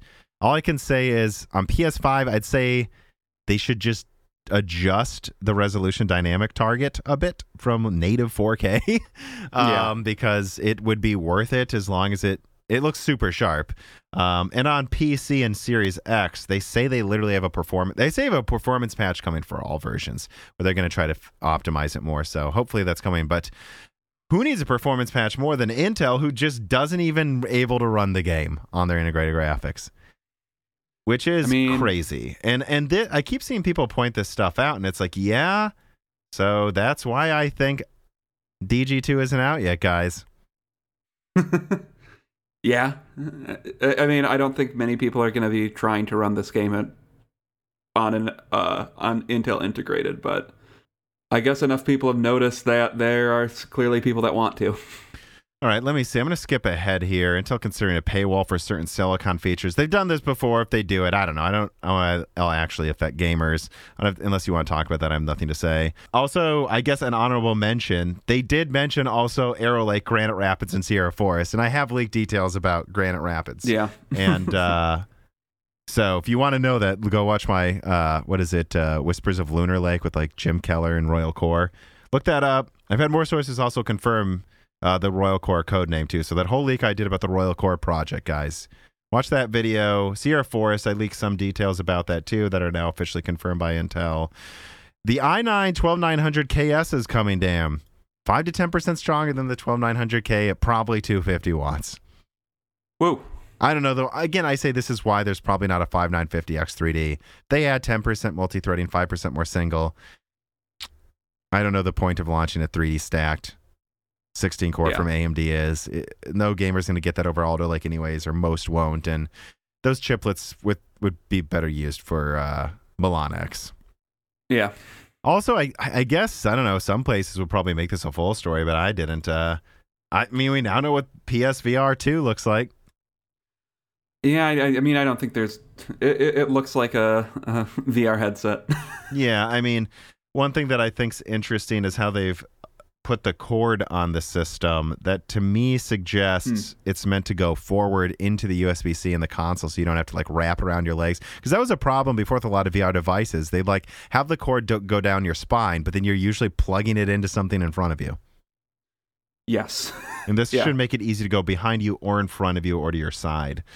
Um, yeah, you're right. You know, I guess the one thing I will say about P S V R two, looking at it, And, and, and, you know, I was on Sacred Symbols talking to Carl Moriarty about it, too, like what we thought about pricing. I have to say this looks like another device that probably won't cost. I mean, inflation might affect it, but this looks like a four hundred dollars headset to me, not a five hundred dollars or six hundred dollars one. I mean, we'll see. My my intuition is that it's going to be five hundred dollars. You think five hundred dollars? It's yeah. not a low-end device if you look up the resolution and stuff. Uh, I think it's not... Uh, For stuff that's out right now, it's on the high end for resolution. All right. Also, NVIDIA R T X L H R completely broken by hackers, so you can mine Foley, but also it installs malware, malware on your computer. And apparently it works. It lets you mine at full capacity, but then they also install malware if you use it. What is it? Well, you're... Do they know what the malware was, or is it just... Uh, no, it... it seems like it's to steal user data. Oh, one of those nice ones. Mm-hmm. Because I, I, I wouldn't be surprised if there was some B S where, like, they, I don't know, mine in the background when you don't want to and send it to another address or some shit like that. Which a lot of them would take a one percent mining cut for their yeah. ultra-optimized drivers, which I didn't care about usually. No, that, from what I'm reading here, this literally, it, again, it's funny. It works. So this tells you guys, how many times do I need to tell you this? A lot of these mining firms have millions or billions of dollars. They've had cracked L H R for a year, and now they're just like, eh, yeah. mining's going away, so let's see if we can steal some user data. Let's release it to the public. That, that's yep. what this is. Um, all right, NVIDIA Ampere G A one oh three shows up in desktop thirty sixty Ti's. I don't know. This is really weird to me. They yeah, they failed I, to become I, a they failed to become a uh, thirty, uh, thirty eighty Ti laptop. I guess uh, I guess that's a way to release some of your extra dies that would have been thrown out uh, otherwise. Mm-hmm. I, I, I, I just think seeing them all, all these this happened now two times, I guess, with the, their newest lineup is weird, because I just think there's going to be weird discrepancies in performance uh, with their cards that they're, are being marketed similarly. Yeah. All right. And then let's move on to the final thing in this, which is the G T X twenty fifty, which is a heavily cut down, I believe, sixty-four bit version of the thirty fifty, but not the mm-hmm. M X five seventy. This is a four gigabyte M X five seventy. Um, has been benchmarked, and it seems to be, at least in three D Mark Firestrike, uh, like twenty percent stronger than the sixteen fifty, and about over double what the four fifty was. Now, what's interesting, though, is if I go to another link I have here from nine five fifty Pro on Twitter, the Firestrike score for the four fifty, which I believe is like the fifteen watt one there, kind of lines up with the twenty-five watt one. So what we're seeing is the G T X twenty fifty. Yes, it's stronger than a sixteen fifty, but yeah, I mean, I don't know. It's still probably only thirty percent better than Rembrandt, and this is like a full thirty-five watt card. Yeah. This should be what the five seventy is, and then the five fifty should be what the five seventy is. I'm sorry. It, it, yeah. Uh, it's just getting so close. The five seventy is the existence of that. Yeah, it's a, a weird lineup. But I don't know. I thought we had to mention that, you know, it's about the performance we expected, which is to say a little better than a sixteen fifty, but not as good as a thirty fifty, of course. You know, it's yeah. almost saying nothing by saying that. But all right, let us get to the final reader mails then. Um, Tick Dickler writes in, and he says, unexpectedly, Alienware has announced that the Q D OLED monitor will release in spring from them at thirteen hundred dollars. That price point makes sense, makes it competitive with L G's smaller T Vs, I think. But given the abysmal yields, is this even a real product, or are they just making one for Linus Tech Tips? I don't know about the yields. I can't say. And I did Google this and look into it. It's thirteen hundred dollars. It's one seventy-five hertz OLED. fourteen forty p twenty-one by nine. So in between the resolution, of course, of fourteen forty p mm-hmm. and four K. Yeah, I think lower res than the T V, higher higher refresh rate, OLED. This is arguably a fairly priced monitor finally compared to the new T Vs coming out. Um, I, I don't know. I, I, I think we're just going to have to see. Yeah, I, I, I get, feel like that's what you always say with have to say with monitors. I mean, it looks impressive. Hopefully you'll be able to buy it if you want fourteen forty p twenty-one by nine. Yeah. But, you know, I I think that spells maybe the beginning of more competitively priced OLED monitors. Yeah, maybe sooner than expected. Again, I don't think we'll see a lot of them this year, but I that tells me by late next year, eh, maybe maybe it will be a real option. Yeah. Freeman two thirty-five writes in, hi, Tom. In Broken Silicon one forty, a question was asked about buying a P S five now or waiting for the Pro model. You said if he wants a P S five now, the wait plus price increase isn't worth it. But you also mentioned something about a performance increase, that forty C Us, higher clocks, forty percent more bandwidth. These are, or even fifty to one hundred percent more bandwidth, depending on if they really went for the newest G D D R six. I thought to myself, why shouldn't the P S five Pro have much more than thirty-six, or as you said, forty C Us? Well, so again, I'm not confirming the specs of a P S five Pro. And recently, I've been given indi- indication that there may be some... Don't assume anything yet. I haven't done a leak confirming specs and release date. And until I do, don't make future plans, right? Is, is especially because I don't think it's going to be cheaper than what they have now. So waiting doesn't, you know... make that much... benefit you. No, I don't see why it would. It'd be kind of like, should I wait for a thirty eighty twelve gigabyte? No. If you can get a thirty eighty for under nine hundred, no.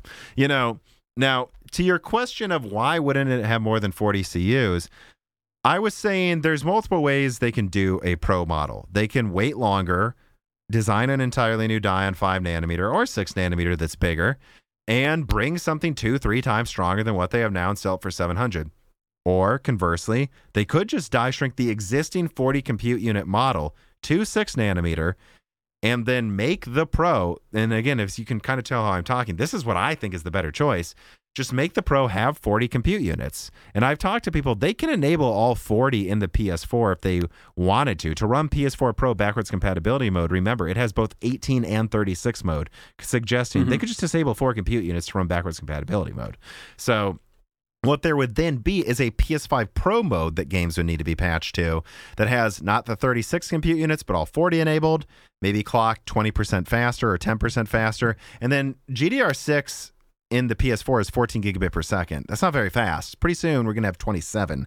There's no reason they couldn't do this then. And like it, it should handle it on six nanometer. They could literally take the same die with minimal design costs, shrink it to six nanometer. Though there would be some cost based on what I'm told.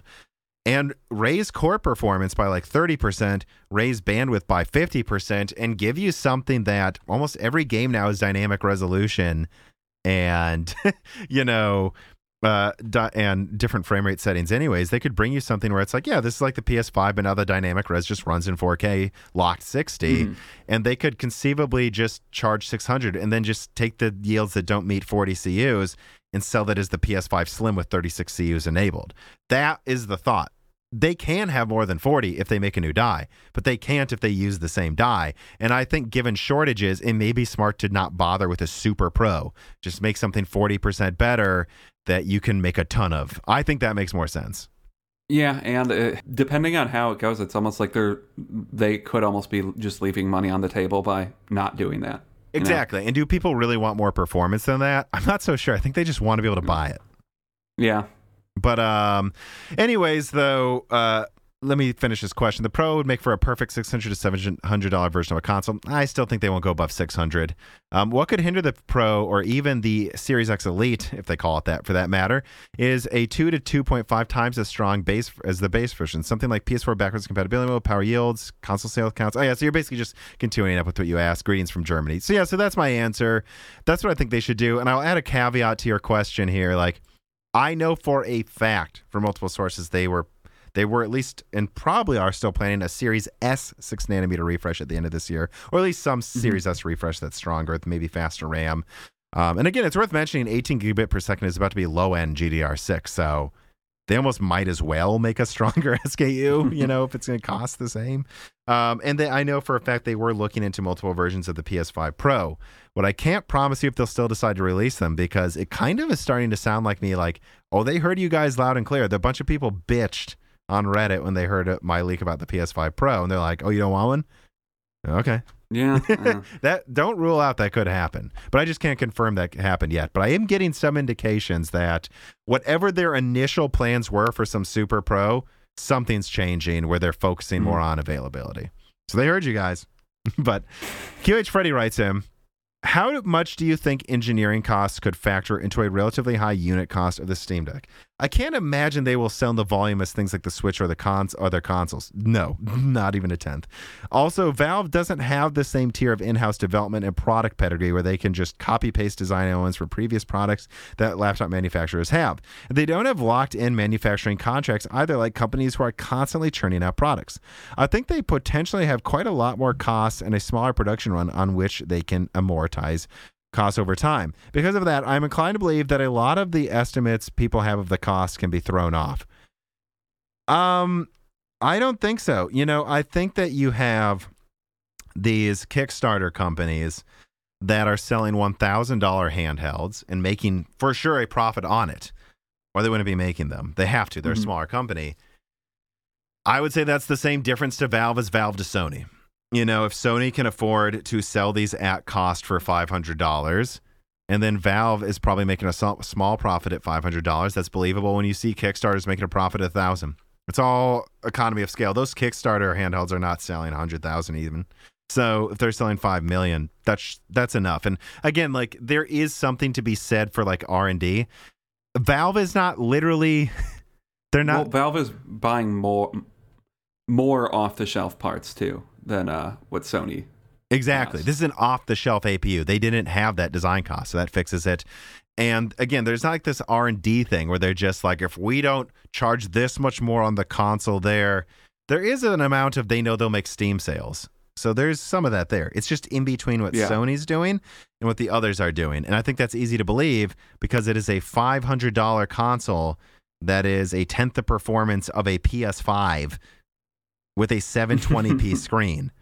I think they're profiting yeah. on it. They just can't, you know, it's again, it's in between. I, I, I think everything going on here what you're saying is definitely a factor, but that's why it's five hundred dollars, not one thousand dollars like some of these Kickstarter handhelds. Mm-hmm. All right, Dan, that is all of the reader mails. I mean, do you have anything else, Dan? Anything else to talk about? No, I don't think so. Well, damn. All I can say is, number one, I need to finish up work, and after this, I want to play Elden Ring with you some more, because that's all I want to do right now. Number two, thank you to everyone who's listened. You know, remember to subscribe to the More Saws Dead YouTube channel. Ring the bell button. Subscribe to Broken Silicon on your podcast app, app of choice. Give us a review on that podcast app, especially on iTunes. That helps us go up the ratings and get recommended to more people. Um, if you can support us, support us on Patreon, where you like two dollars a month gets you exclusive podcasts, the ability to ask me and guest questions in the guest episodes, access to the Discord. Four dollars a month gets you this early and ad-free and Ask the Reader mails in every episode. And you get free questions on Loose Ends, which are becoming a staple, uh, which is, you know, we're not sure if we're going to get rid of them. We're going to keep them coming every month now that we have a sponsor with more uh, Micro Center there, as you guys haven't noticed. And, I mean, you'll get that early, and uh, you get to ask questions on that for free. There's other content that comes out for free. It's all there. We can't do this without our patrons. This isn't a sustainable business without patrons, because otherwise income is all over the place. And otherwise, I don't know, tell your friends about us. Yeah. Thanks for listening. Goodbye, everybody. Bye.